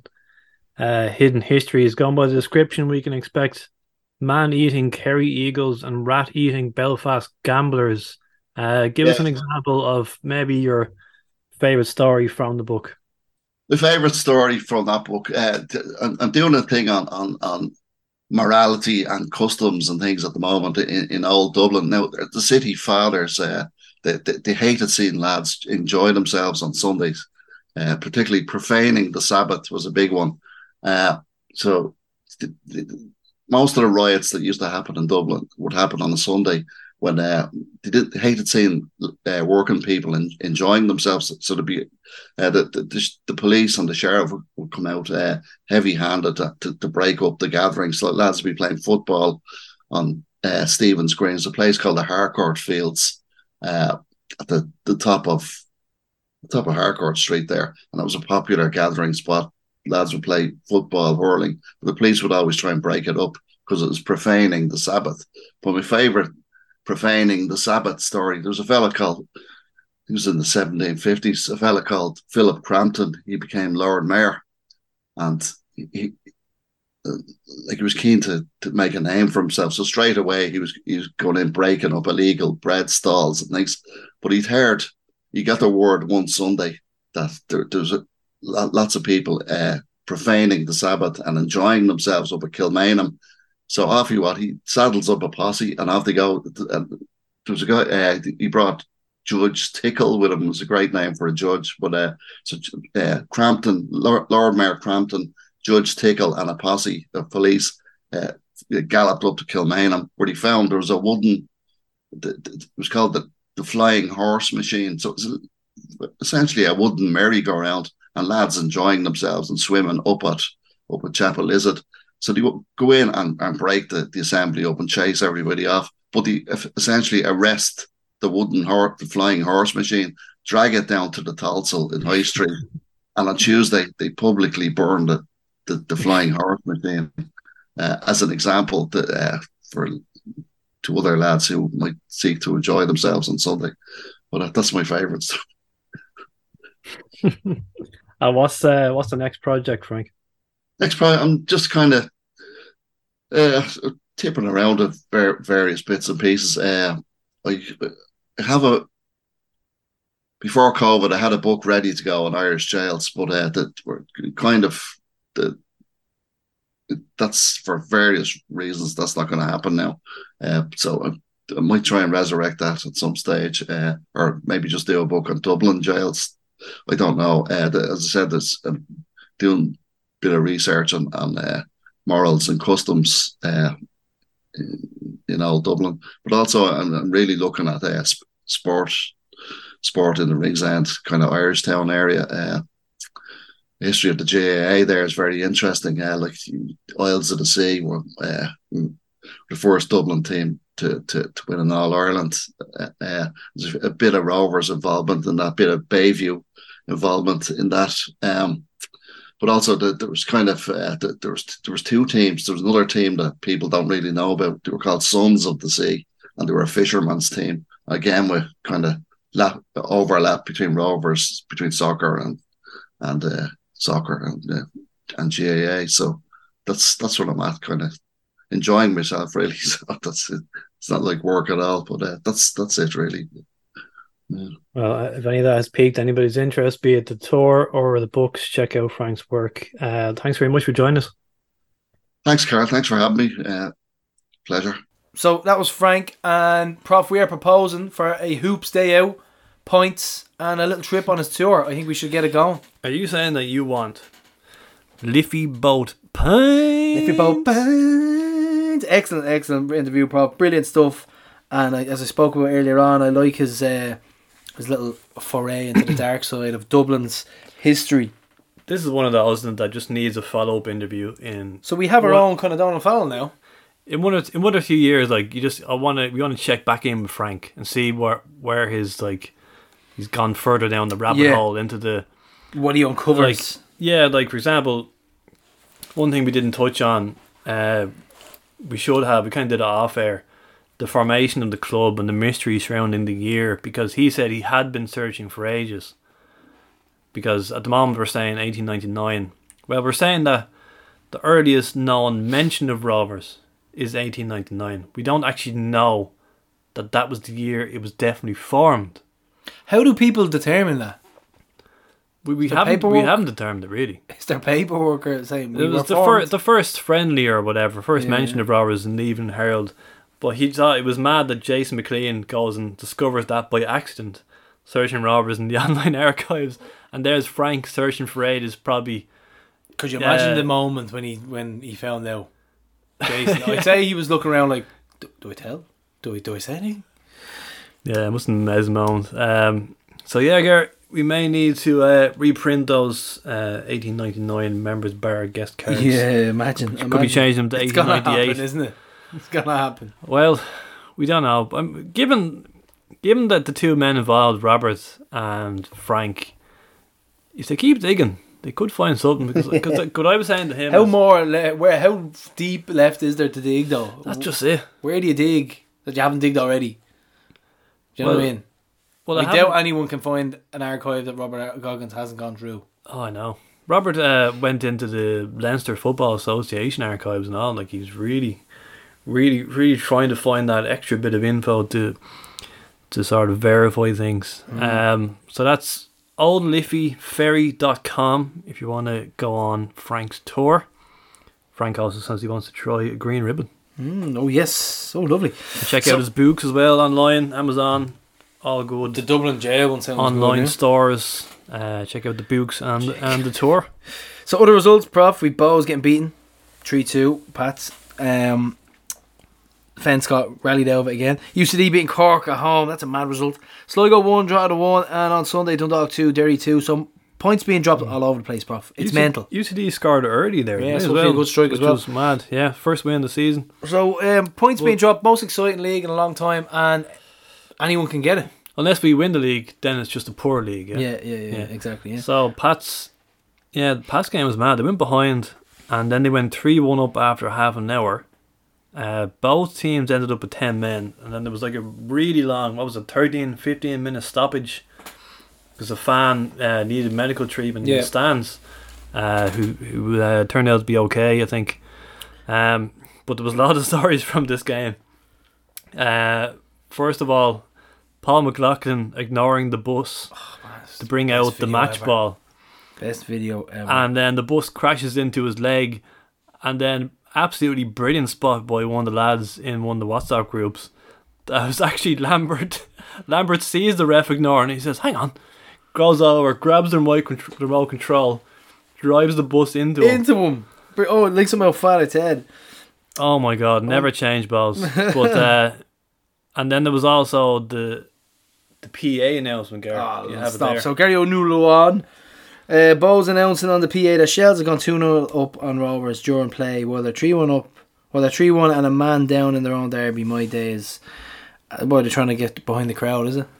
Um, as he followed up, in fairness, I saw a few Bohs fans call out it was unbelievably cringy too, but the ball wasn't even out for a throw in or anything. Play was going on. It's by far the most minnow thing I've ever seen in the League Ireland. Rock bottom. And I love this reply as well from VFL Saint on Twitter. He said, That gave myself and other Pats fans a giggle and a sense of what the fuck. Bohs, I think, hate Shamrock Rovers more than they like their own club. That's the, always the show, isn't it? That's always what we say. Yeah, so Pats Pats still gaining a lot of momentum since they equalised against us in Tada, basically. Oh, that was their turning point. It's Uh, gonna be a ding dong of a game on Friday, bro. yeah, but Derry's still wobbling. Derry still And we, wobbling. and we have to go to the Brandywell on, on May Day. Two weeks from now, prof. Stephen O'Donnell's comments on artificial pitches. So he's been ca- called out online over this. Um, he's been talking about didn't he? Someone quoted him from years ago from an old video, saying something along the lines of the pitch, something about the pitch, and then he's Yeah. out about it. Yeah, there was a clip of him basically rubbishing at the idea that the pitch was a problem. He was saying, yeah, well, we haven't lost here all season. Uh, but here he is being really critical of both artificial surfaces, Dundalk and Derry. So basically, what we have here is Stephen O'Donnell's memory and motives are about reliable and convenient as Jonathan Dowdle. Yeah. what a show. Um, Prof So the- well, the, Gareth, just on the pitch is that the, the penny has finally dropped. it's uh, How, well, how's it taking this long? Vinnie Perrott says it's going to cost 400 grand to put in a pitch, so I'd say it's about 100. He's adding on the a few euros, you know? Bit Mm. fond of that. For the football pitches. But the fu- yeah. Well, Netherlands are banning the use of them from 2025. So, if a league like Netherlands are saying we shouldn't actually be using these pitches, Follow, go for the, the, the Dutch know a bit about football. Maybe we should listen. but it was very strong. He came out very strong, didn't he? He was like saying like themselves and Derry have the most injuries in the league. Well, he he's going anecdotally, but it seems like they do. Can't be a coincidence. Yeah, I think so. I think, I, you know how I feel about it, Prof. You know how I feel about these things. Uh, Galway are making their Block F and over 16 section at Eamonn Deacy Park. There's been calls for this at the South Stand. I'm not sure how I feel about this. Kids are kids, you know. Are they that much of a hindrance? I'm never that far over. It doesn't look like it's that bad Says the man, the uncle with the, with the child with on arm. loud children. Um, I don't know. Is it an issue? I don't know. Maybe we're something we're gonna have to address because there is a lot of people saying it.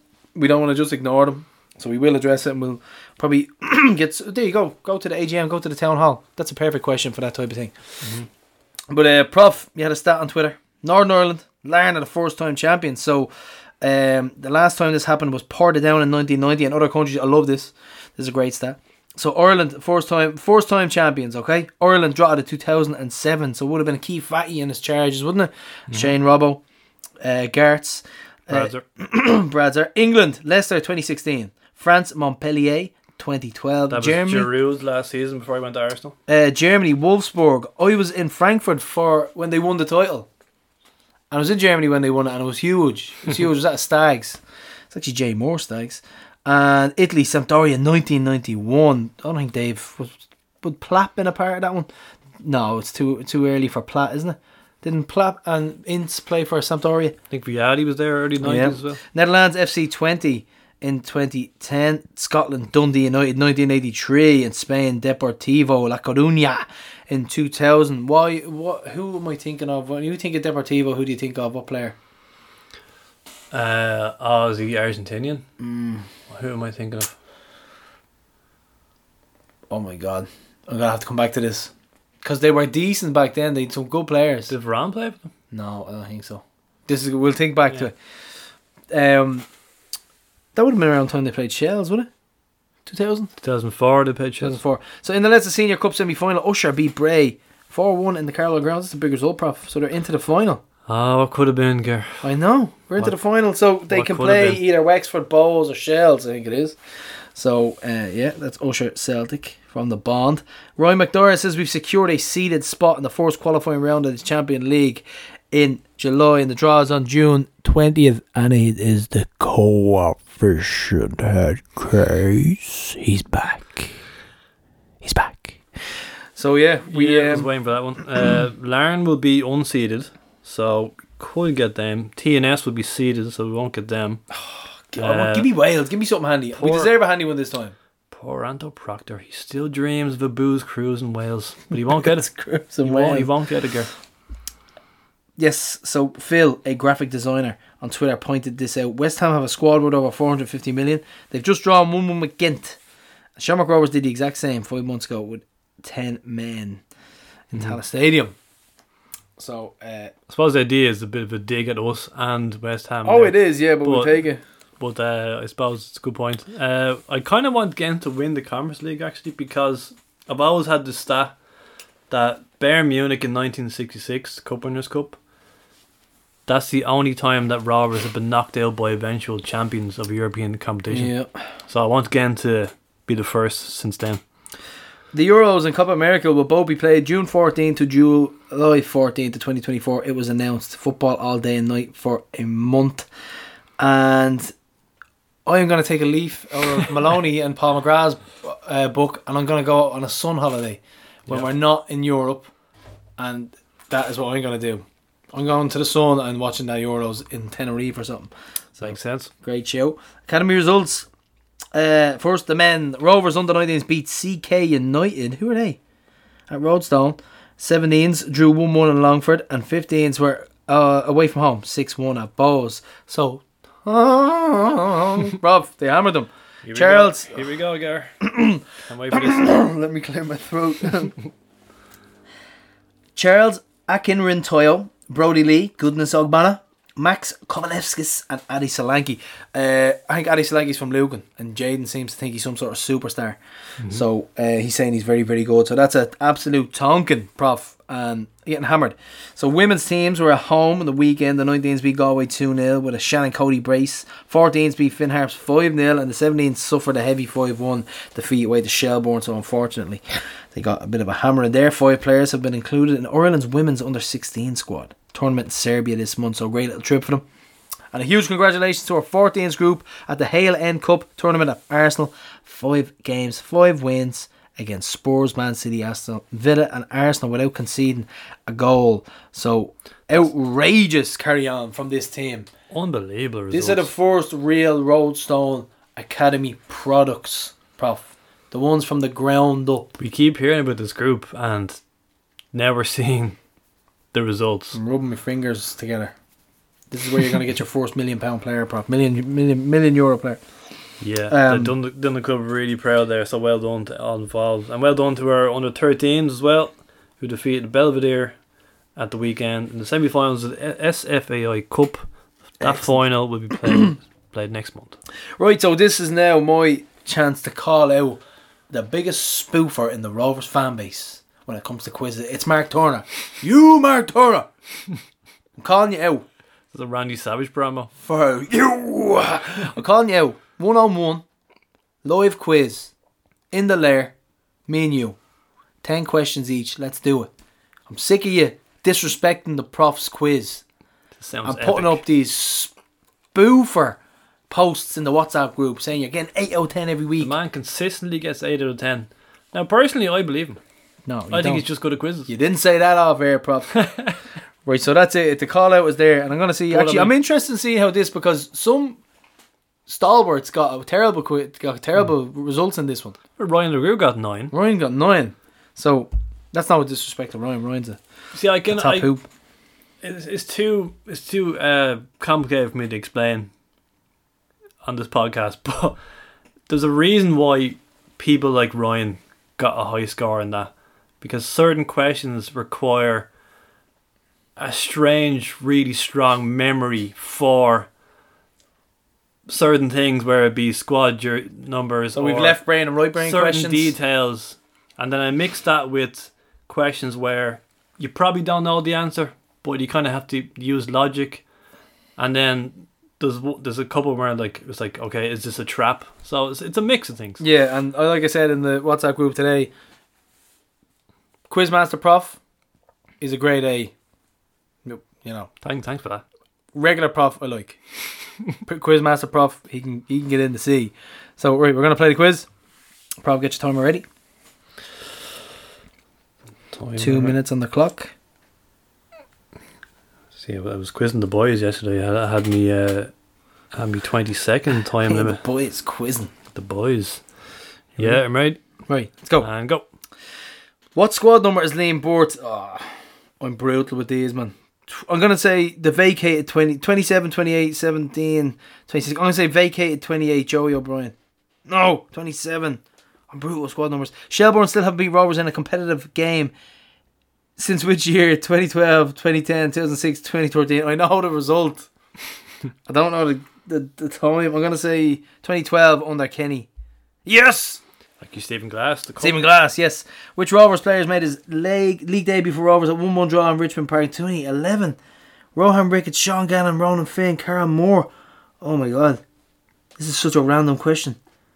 I'm trying to think of. I'm going to say Ronan Finn. No, it's not Ronan Finn. Ooh, Rohan Ricketts. No. Sean Gannon. Yep. Savannah McCarthy, Silver Rovers for which women's team? Galway, Peamount, Shelbourne, Athlone. Shelbourne's a trick. It's at, it's Peamount. No, Galway. what year was Rovers men's? What? What? wait, whoa, whoa, whoa. Who was the last Rovers men's player to score a competitive goal at Eamonn Deacy Park? Aaron Greene, Gary Shaw, Lee Grace, Grainburg. This is a trick. Lee Grace header in the wait league. No, yeah, Lee Grace. Yes, header in the cup. Until Bork last Friday, Grace has been the last Rovers player to score an on goal in 2021 which ground. Until Bork. The Brandywell, Oriel Park, Dalymount, Richmond Park. Until Bork, Grace has been the last player to score an on goal. Oh man, no. So where does Grace score an on goal? oh, I, can't, I can't think of it. 28 Brandywell, I don't know. I can't think of it. Dalymount. Uh, which player in the last was the last? Which player in the Rover squad has the most career League of Ireland goals with eighty three? Ah, yeah, Ronan Finn, Richie Towell, Graham Burke, Aaron Greene, Aaron Greene. I've been delving into the goal scoring. because you read the program last week. Yeah, Simon Madden force signed for Rovers from which club? Pats, Leeds, Dundalk, Derry, Leeds. Good show. Yep. Six seconds. Leeds, Brentford B, another English club played Friday against Rovers and Steve Bradley. Wolves, Burnley, Liverpool, QPR. Uh, Liverpool. No, Burnley. I knew it was Burnley. Bob Fullam scored a record 27 league goals in the 2022-23 season. Named the only other player to get 25. Gagan, Billy Farrell, Gary Twigg, Alan Campbell. It is Gary Twigg because Gagan got 23. No, Billy Farrell. That was an obvious trap at the end there, though. You know what But I I'm like? thought Gagan. I thought it was being cute. You know what I'm like here. Yeah, I know what you're like. Yeah, an absolute wanker. What'd you get there? Four. Four. Four. Not bad. Not bad. Standard for Gary P. So, do you think you would have beaten Turner in the live quiz? See there? that? He, oh yeah, he's one hundred percent a lying bastard. There's no way he's getting eight every week with quizzes like that. Maybe he just understands Fair my mind. Maybe he understands my mind better. Hmm. In the quizzes. Yeah. So, prof, after a one-all draw with Galway on Saturday, Hannah Dunne is back with the story so far and contributions from a new starlet, Jaime Thompson, speaking exclusively to Tifties along with Dunster. A big fan of the side. Last Saturday's game between Galway United and Shamrock Rovers saw the two most recent additions to the Women's Premier Division meet at Eamonn Deacy Park. United replaced Galway WFC, who withdrew from the competition at the end of last year. They were managed by former Rovers player Alan Murphy and it's his assistant Phil Trill, now in the dugout for the tribeswomen. Goalkeeper Jessica Berlin was in fine form on the night, making a number of good saves from Shauna Fox and twice from both Jaime Thompson and Anya O'Gorman during the match. Having trailed at half time, Rovers eventually got the equaliser five minutes from time when O'Gorman floated another cross into the box. Eve Dawson got ahead to it but only managed to clear the ball as far as Thompson. She struck the ball hard and low from the edge of the box to find the bottom corner. Gets it across, it's a great ball. Dawson can't clear. Falls to Thompson who scores. And that is a really, really good goal. Uh, and being as neutral as I can be, that seems to be uh, just about just rewards for Shamrock Rovers. Orla O'Mahony, Leah O'Leary, Anya O'Gorman, Alana McAvoy, Abby Larkin, Jess Hennessy, and Hoops number one, Amanda Budden, have started every league game for the club, while Gargan and Thompson featured in all five of them as well. For a second successive round, Jess Gargan was named in the league's Team of the Week after a solid shift in Galway. Chloe McCarthy, the daughter of Rovers physio Tony McCarthy, still awaits her debut. Summer Lawless and Jane Merrin are both under 19 international goalkeepers, but they haven't seen action for the senior team as of yet, nor has Tuesday's birthday girl Ava Fleming or the injured Maria Reynolds. Saturday's one all draw left Rovers the only unbeaten team still left in the league, in third place with a game in hand on both Shelbourne and leaders Peamount. At the other end of the table, Cork City and Sligo have failed to register a win, with the Bitter Red losing every game so far, including their opener to Shamrock Rovers 2 1 at the showgrounds. Jaime Thompson spoke to Tales from the East Stand the morning after the game about the result, the ambition in the group, and what it's like to work with Collie O'Neill and Kieran Ryan. Um, I thought the first half we started uh, quite slow, but we definitely picked up in the second half, and uh, I feel like a, a draw was a deserving result after the performance we put in. Yeah, it's always good to, to stay unbeaten. Like the goal was obviously good, topped off the performance, but still, it would have been that bit sweeter if uh, we had a won. Um, like we're all striving to to do as best we can. And I feel like Collie's backing us to do that. So hopefully we can get um continue keep, keep getting good results and, and keep pushing on to get the league. Hey, he's brilliant. Uh, him and Kieran. Uh, Kieran's an excellent coach. He's uh, definitely full of energy all the time. But um, Collie, like the knowledge he has and, and what he shares, which is brilliant. Jaime is now in her fourth season at Rovers. She told us who she played with before the hoops, the vibe at Roadstone, and the promotion of academy players like herself into the first team. Um, I started off in Cloney United and I was there. I only started when I was nine, and I was there until about under thirteens, and then I left and went to Peamount for two years, and then left and, and came to Rovers for the past five years. Yeah, um, I feel like the club is quite close between between all groups. There's definitely no divide between even the boys and the girls. Um, but everyone's on the on the same level in the club, and it's a it's a very welcoming place. Yeah, in the club we've had uh, a really good coaches, Sean Kelly and, and Tony O'Neill, and I feel like they pushed me on to, to get into the senior team. And the coaches that are there now, Wayne and Owen with the Sevens, um, they're doing a brilliant job uh, trying to get as many up to the, the seniors as quick as possible. Jaime won the Club's Player of the Month award for March and also the goal of the month in the 6 0 win over Treaty United in Tallaght. After being introduced at half time in place of Abby, she chipped the keeper to complete a spectacular 20 minute hat trick. Jaime shared her thoughts on receiving the two accolades and the award winning long range goal itself. Just some other results in Bohemians Neil Shelbourne 2, Peamount United lead. Now Jaime Thompson, Thompson from distance, she's trying to chip the keeper. Oh, Jaime Thompson again. What a way to get your hat trick. Yeah, it's always good uh, getting a bit of, of, credit when, when you do something good, but I feel like it's a lot, uh, a lot of expectations now on me to do the same for next month. Yeah, like the first touch uh, I took, Steph played me through and I scored, and then I feel like that kind of like got my confidence up because I was going like into the game a bit ropey. Um, but uh, yeah, it's just something in the moment. Uh, I seen her off line, I just kind of kicking hope and, and uh, went in, but uh, no, it was good. Do she and her teammates feed off the crowd like the 1,000 in attendance that day? And is she getting asked for autographs more and more every week? Rovers fan Paul Donohue also sent in his thoughts on the women's team this year. Oh, 100%. I feel like um, the crowd makes a huge difference. It's like a 12th person there. Um, and to hear them like cheering all, it's it's brilliant to see. Yeah, I am, but I need to sort out my signature because I don't have one, so I keep signing my full name and it takes too long. Having watched most of the, the games on the television, the actually only game I've got to so far was the uh, Wednesday night game against uh, Wexford Youths. Uh, I have to say, I really, really enjoyed the experience of the game. Um, it's, it's very different, obviously, to go to watch the, the men's team playing, but I think anyone who's been to um, any of the women's international games in Tallaght knows how good the atmosphere can be at those games. And I felt that the atmosphere at the, at the game against Wexford Youths was very similar. It was great to see so many kind of young young girls teams there, and um, obviously lots of family members. So lots of noise, and um, it was like a really good atmosphere. I think all through the game, and I think when when Rovers got the winner, um, uh, you could see actually the reaction of the Rovers players on the bench to the reaction from the crowd. That like everyone was up off their feet cheering and screaming. So it's great to see that the the players kind of reacting to the fans as well. And then after the game, like the players are up in the stands talking to family members, talking to each other. So I have to say it's an experience that I really enjoyed. Jaime followed up her treaty treble with an eye catching performance against Shelbourne at Tolka Park. She then provided the assist for Anya O'Gorman's opening goal in that one all draw and took home the Player of the Match award as she was interviewed live on TG Ceathair. Then Jaime's flick played a part in a free flowing move which saw Abby set up Anya for a brilliant goal in the 2 1 win at home to Wexford Youths.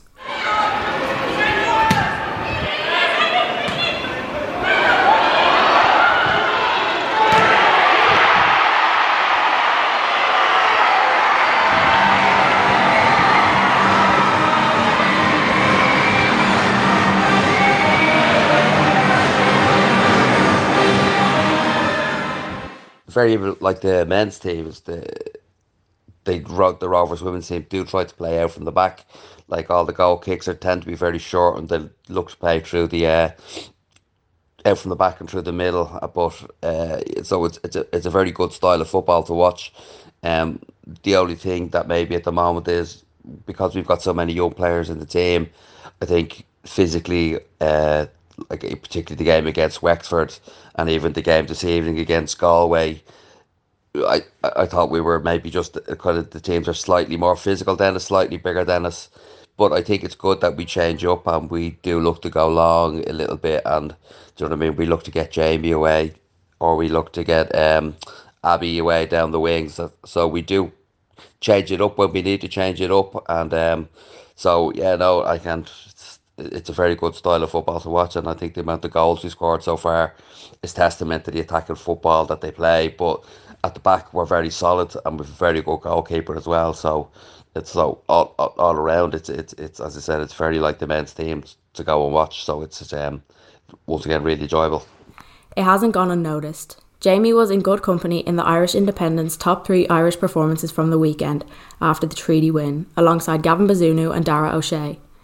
Alana McAvoy received her first senior Irish call up for the two friendlies in USA recently, but Jaime's name was being mentioned first. Is there room for a home based bolter in Vera Pauw's World Cup squad? was Emma Duffy's headline for the 42.ie last month. From technical ability and trickery to her general presence and willingness to have a pop at goal, Rovers fans like Paul very quickly realised what a bright prospect the Blanchardstown native is. At the start of the season, for all the talk of the, the players that we that we signed from other clubs, I think it's great that possibly the player that has stood out the most is a player that came through from the 90s last year, which is Jaime Thompson. Um, she's been just absolutely brilliant to watch. I know if you've never watched the player, the the only thing you can really do is is try compare them to another player. And if, if I was to compare Jaime to like a Rovers player, it's to me it's like watching Dessie Baker. Um, do you know what I mean? She's kind of maybe physical, same physical stature, but she's just like an absolute. She's got an absolute box of tricks. Like she's so many flicks, so many looks, so many kind of no look passes, all those kind of little things that Desi used to do, and also she can score from anywhere on like anywhere in around the box. Like it's.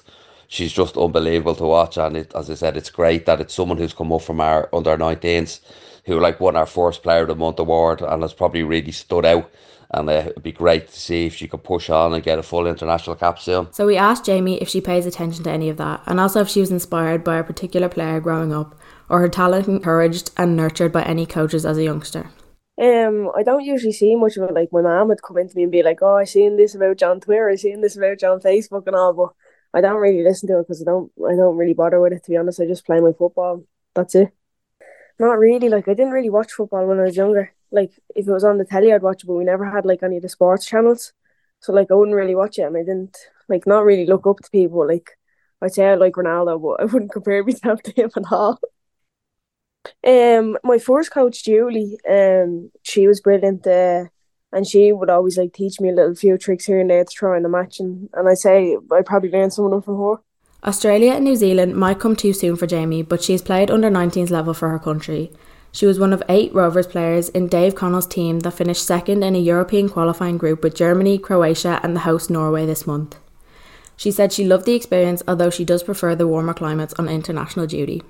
Um, yeah, it was a good camp. Um, the first game against Germany obviously didn't go our way, but you have to take into consideration they're one of the best teams in, in the world at our age. But um, yeah, just a few mistakes kind of led to our goals, and then the the Norway game we were all on the buzz of our life after that, after winning that, because they sort of went into it thinking, oh, we have these after they got bet five 0 and then to beat them it was brilliant. And then I got a yellow card in, in the Norway game, so I wasn't able to play in the the Croatia game, but they still got the win. Oh, I didn't like Norway. it was a bit cold. Yeah, I wasn't a fan of the snow, but I like the likes of, of Portugal that we went to and all. They were good. It was a reminder that majority of this Rover squad is made up of players aged 16, 17 and 18, with the notable exception of the experienced Anya O'Gorman and Stephanie Zambra. Last Saturday, Savannah McCarthy, ironically against her old club Galway, came off the bench to make her first Women's Premier Division appearance since the 19th of March 2022 when she suffered a serious injury. It's been a long road, but delighted to finally be back on the pitch after 13 months yesterday, she tweeted. Next in our interview, Jaime was asked about the influence of the former P Men pair and if Stephanie and Maria are working just as hard as Savannah was behind the scenes to be back in action soon. Also, would Jaime ever take over the club's Instagram on match day like Maria did against Wexford? Oh yeah, hundred percent. But on the same page, like we've been welcoming to them because obviously they're coming into a new club as well. But on the pitch and off the pitch, they're like uh, two mammies in the group. Oh, an unbelievable amount. Even Sav, before she got back, it was brilliant to see her play last night. But Maria, I know, um, because she's been out longer, has been working day in, day out on a recovery, and so is Steph, and, and hopefully we can see them back soon on the pitch. I don't think I could pull it off as well as Maria did. Uh, she she has the face and the voice for it, but I don't know if I do.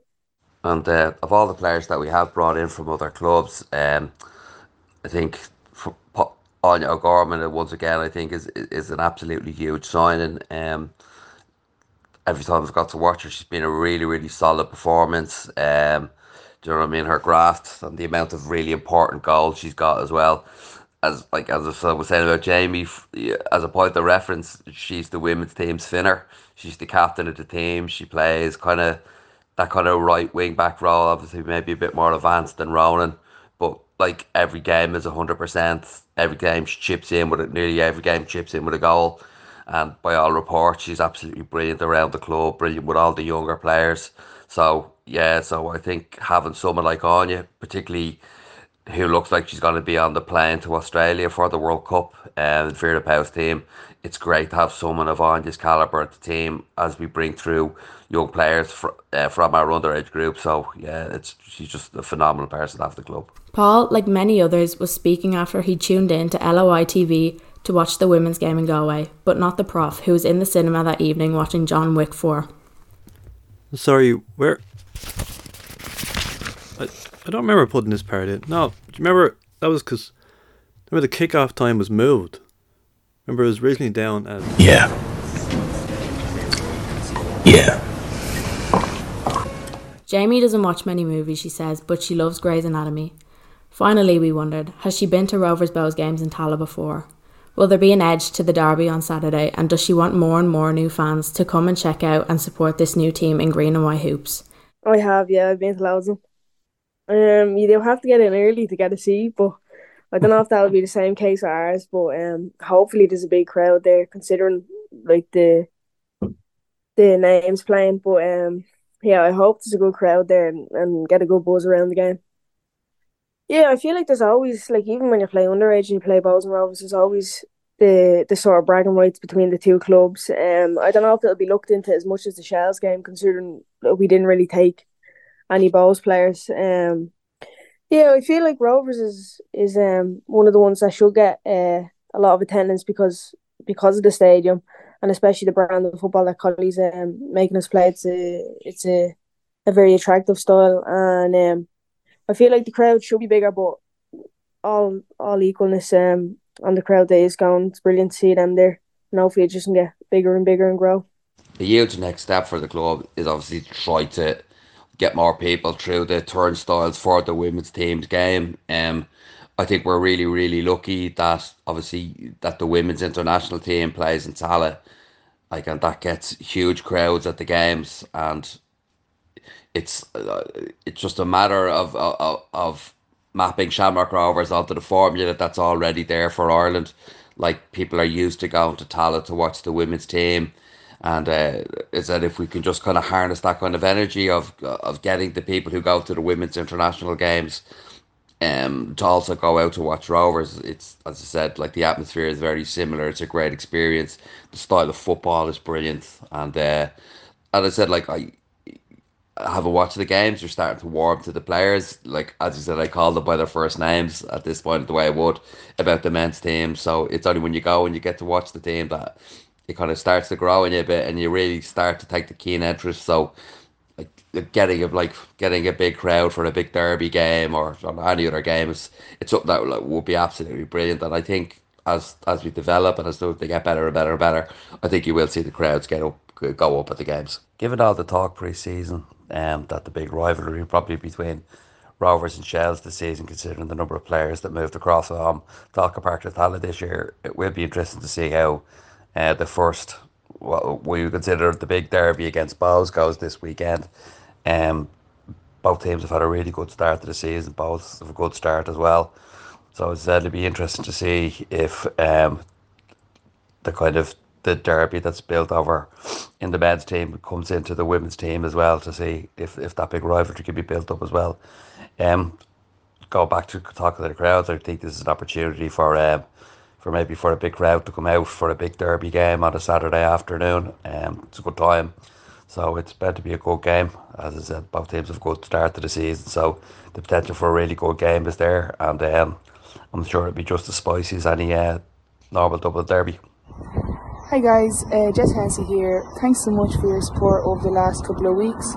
We really appreciate it and we love seeing you all at the game. We're back home this Saturday against Bohemians in the Dublin Derby and I really need your support as it's a massive game for us. See you then. We're five games in and there are only eight games left until a long World Cup and four summer break on June 2nd. Rovers versus Bohs is this Saturday and season ticket holders go free. Kick-off is 5.30 at Tallaght. Don't miss it. So that's it, Prof. We have uh, Dunster, Jaime Thompson, Hannah. Brilliant stuff once again. Yeah, uh, Dunster, uh, Rovers women's team enthusiast with myself, Justin Mason, Colin Murphy, uh, James Lowe jumping on board on Saturday gear as well. So the the gang is growing. I ha- still, I Maybe Gareth will go to the his first match at some stage. cherry. But uh, no, great stuff from Hannah. And great to hear from Jaime, who has been a sensation so far Yeah. this season. Excellent stuff. Throwing a Um, name into the hat for the squad to go to where was the where's the World Cup being How's the Prof? Uh, Australia New Zealand. Yes. Definitely not uh, in anywhere else. Uh, so we got the junior hoops. What are they doing, Guard? Guard of Honour? is it? Junior Hoops, they are doing a guard of honor. So if you haven't joined up to the Junior Hoops, you got to join up in the next day or two. I won't quote anyone on this one, but you got to join up in the next day or two, and uh, to get involved. It's being closed for membership. So brilliant, brilliant numbers in at, at the minute. So we're going to close it off, and then they're doing a guard of honor for Bohs this Saturday. So get in touch, email them or in the WhatsApp groups if you're in the Junior Hoops. Get in touch, okay? And this was from Glenn, talking uh, this is Hannah's dad, Glenn. Uh, he said that Hannah was away last week with her own team, taking part in the Amsterdam Cup. She Ooh. plays for Lakelands under 17s. So, Amsterdam Cup built about 30 teams involved, and they came third. Oh, excellent. So, very good. Uh, Hannah is, she's, she's been mostly played fullback, although she's been midfield lately and, and enjoying that. And uh, she has never played against Rovers, but they played against Bohs in the Cup before Christmas and won 9 0. Oh yes, yeah, we remember that one as well. Jaden's going over this weekend to Celtic Park. He is going to. I, I keep hyping him up. I said, wait and see the Green, the Green Brigade, and I said this. I'm actually really big fan of this Celtic team. I think they play lovely football. So he's going to see the Motherwell game. They're going to play the Jimmy Johnstone Academy, And yeah, so I'm, I'm buzzing from the Glover. He got his 20th goal of the season there last week, prop. He's flying.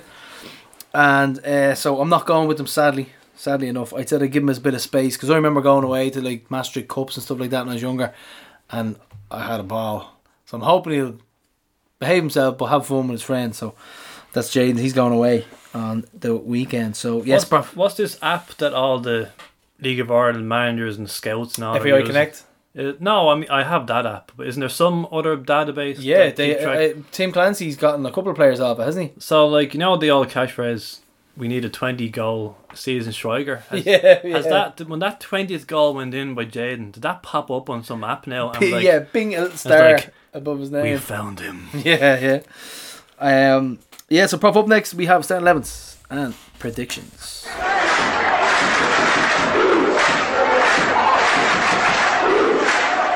Fairly no messing around here. Left side is killing me prop more than anything. I think I know what I'm gonna do here. So I'm gonna go Mannus. I'm gonna go Grace Pico Har. Drop Cleary. Bench Cleary, Mhm. whatever way you want to say it. I think it's maneuvering Cleary to the seat that is beside the dugout. The Lamborghini. the Lamborghini Cleary, yeah. Um, Farrugia on the right. Left side's troubling me. Gary O'Neill and Towell in the middle. Byrne, Gaff and Burke if they're fit. If not, we'll have to change around. But I'm gonna. The left side is troubling me. I'm not sure about Cabo out, out here. I think it might suit him a little bit better. I don't think Clark Clark might not be suited to this pitch because it's tighter, less space.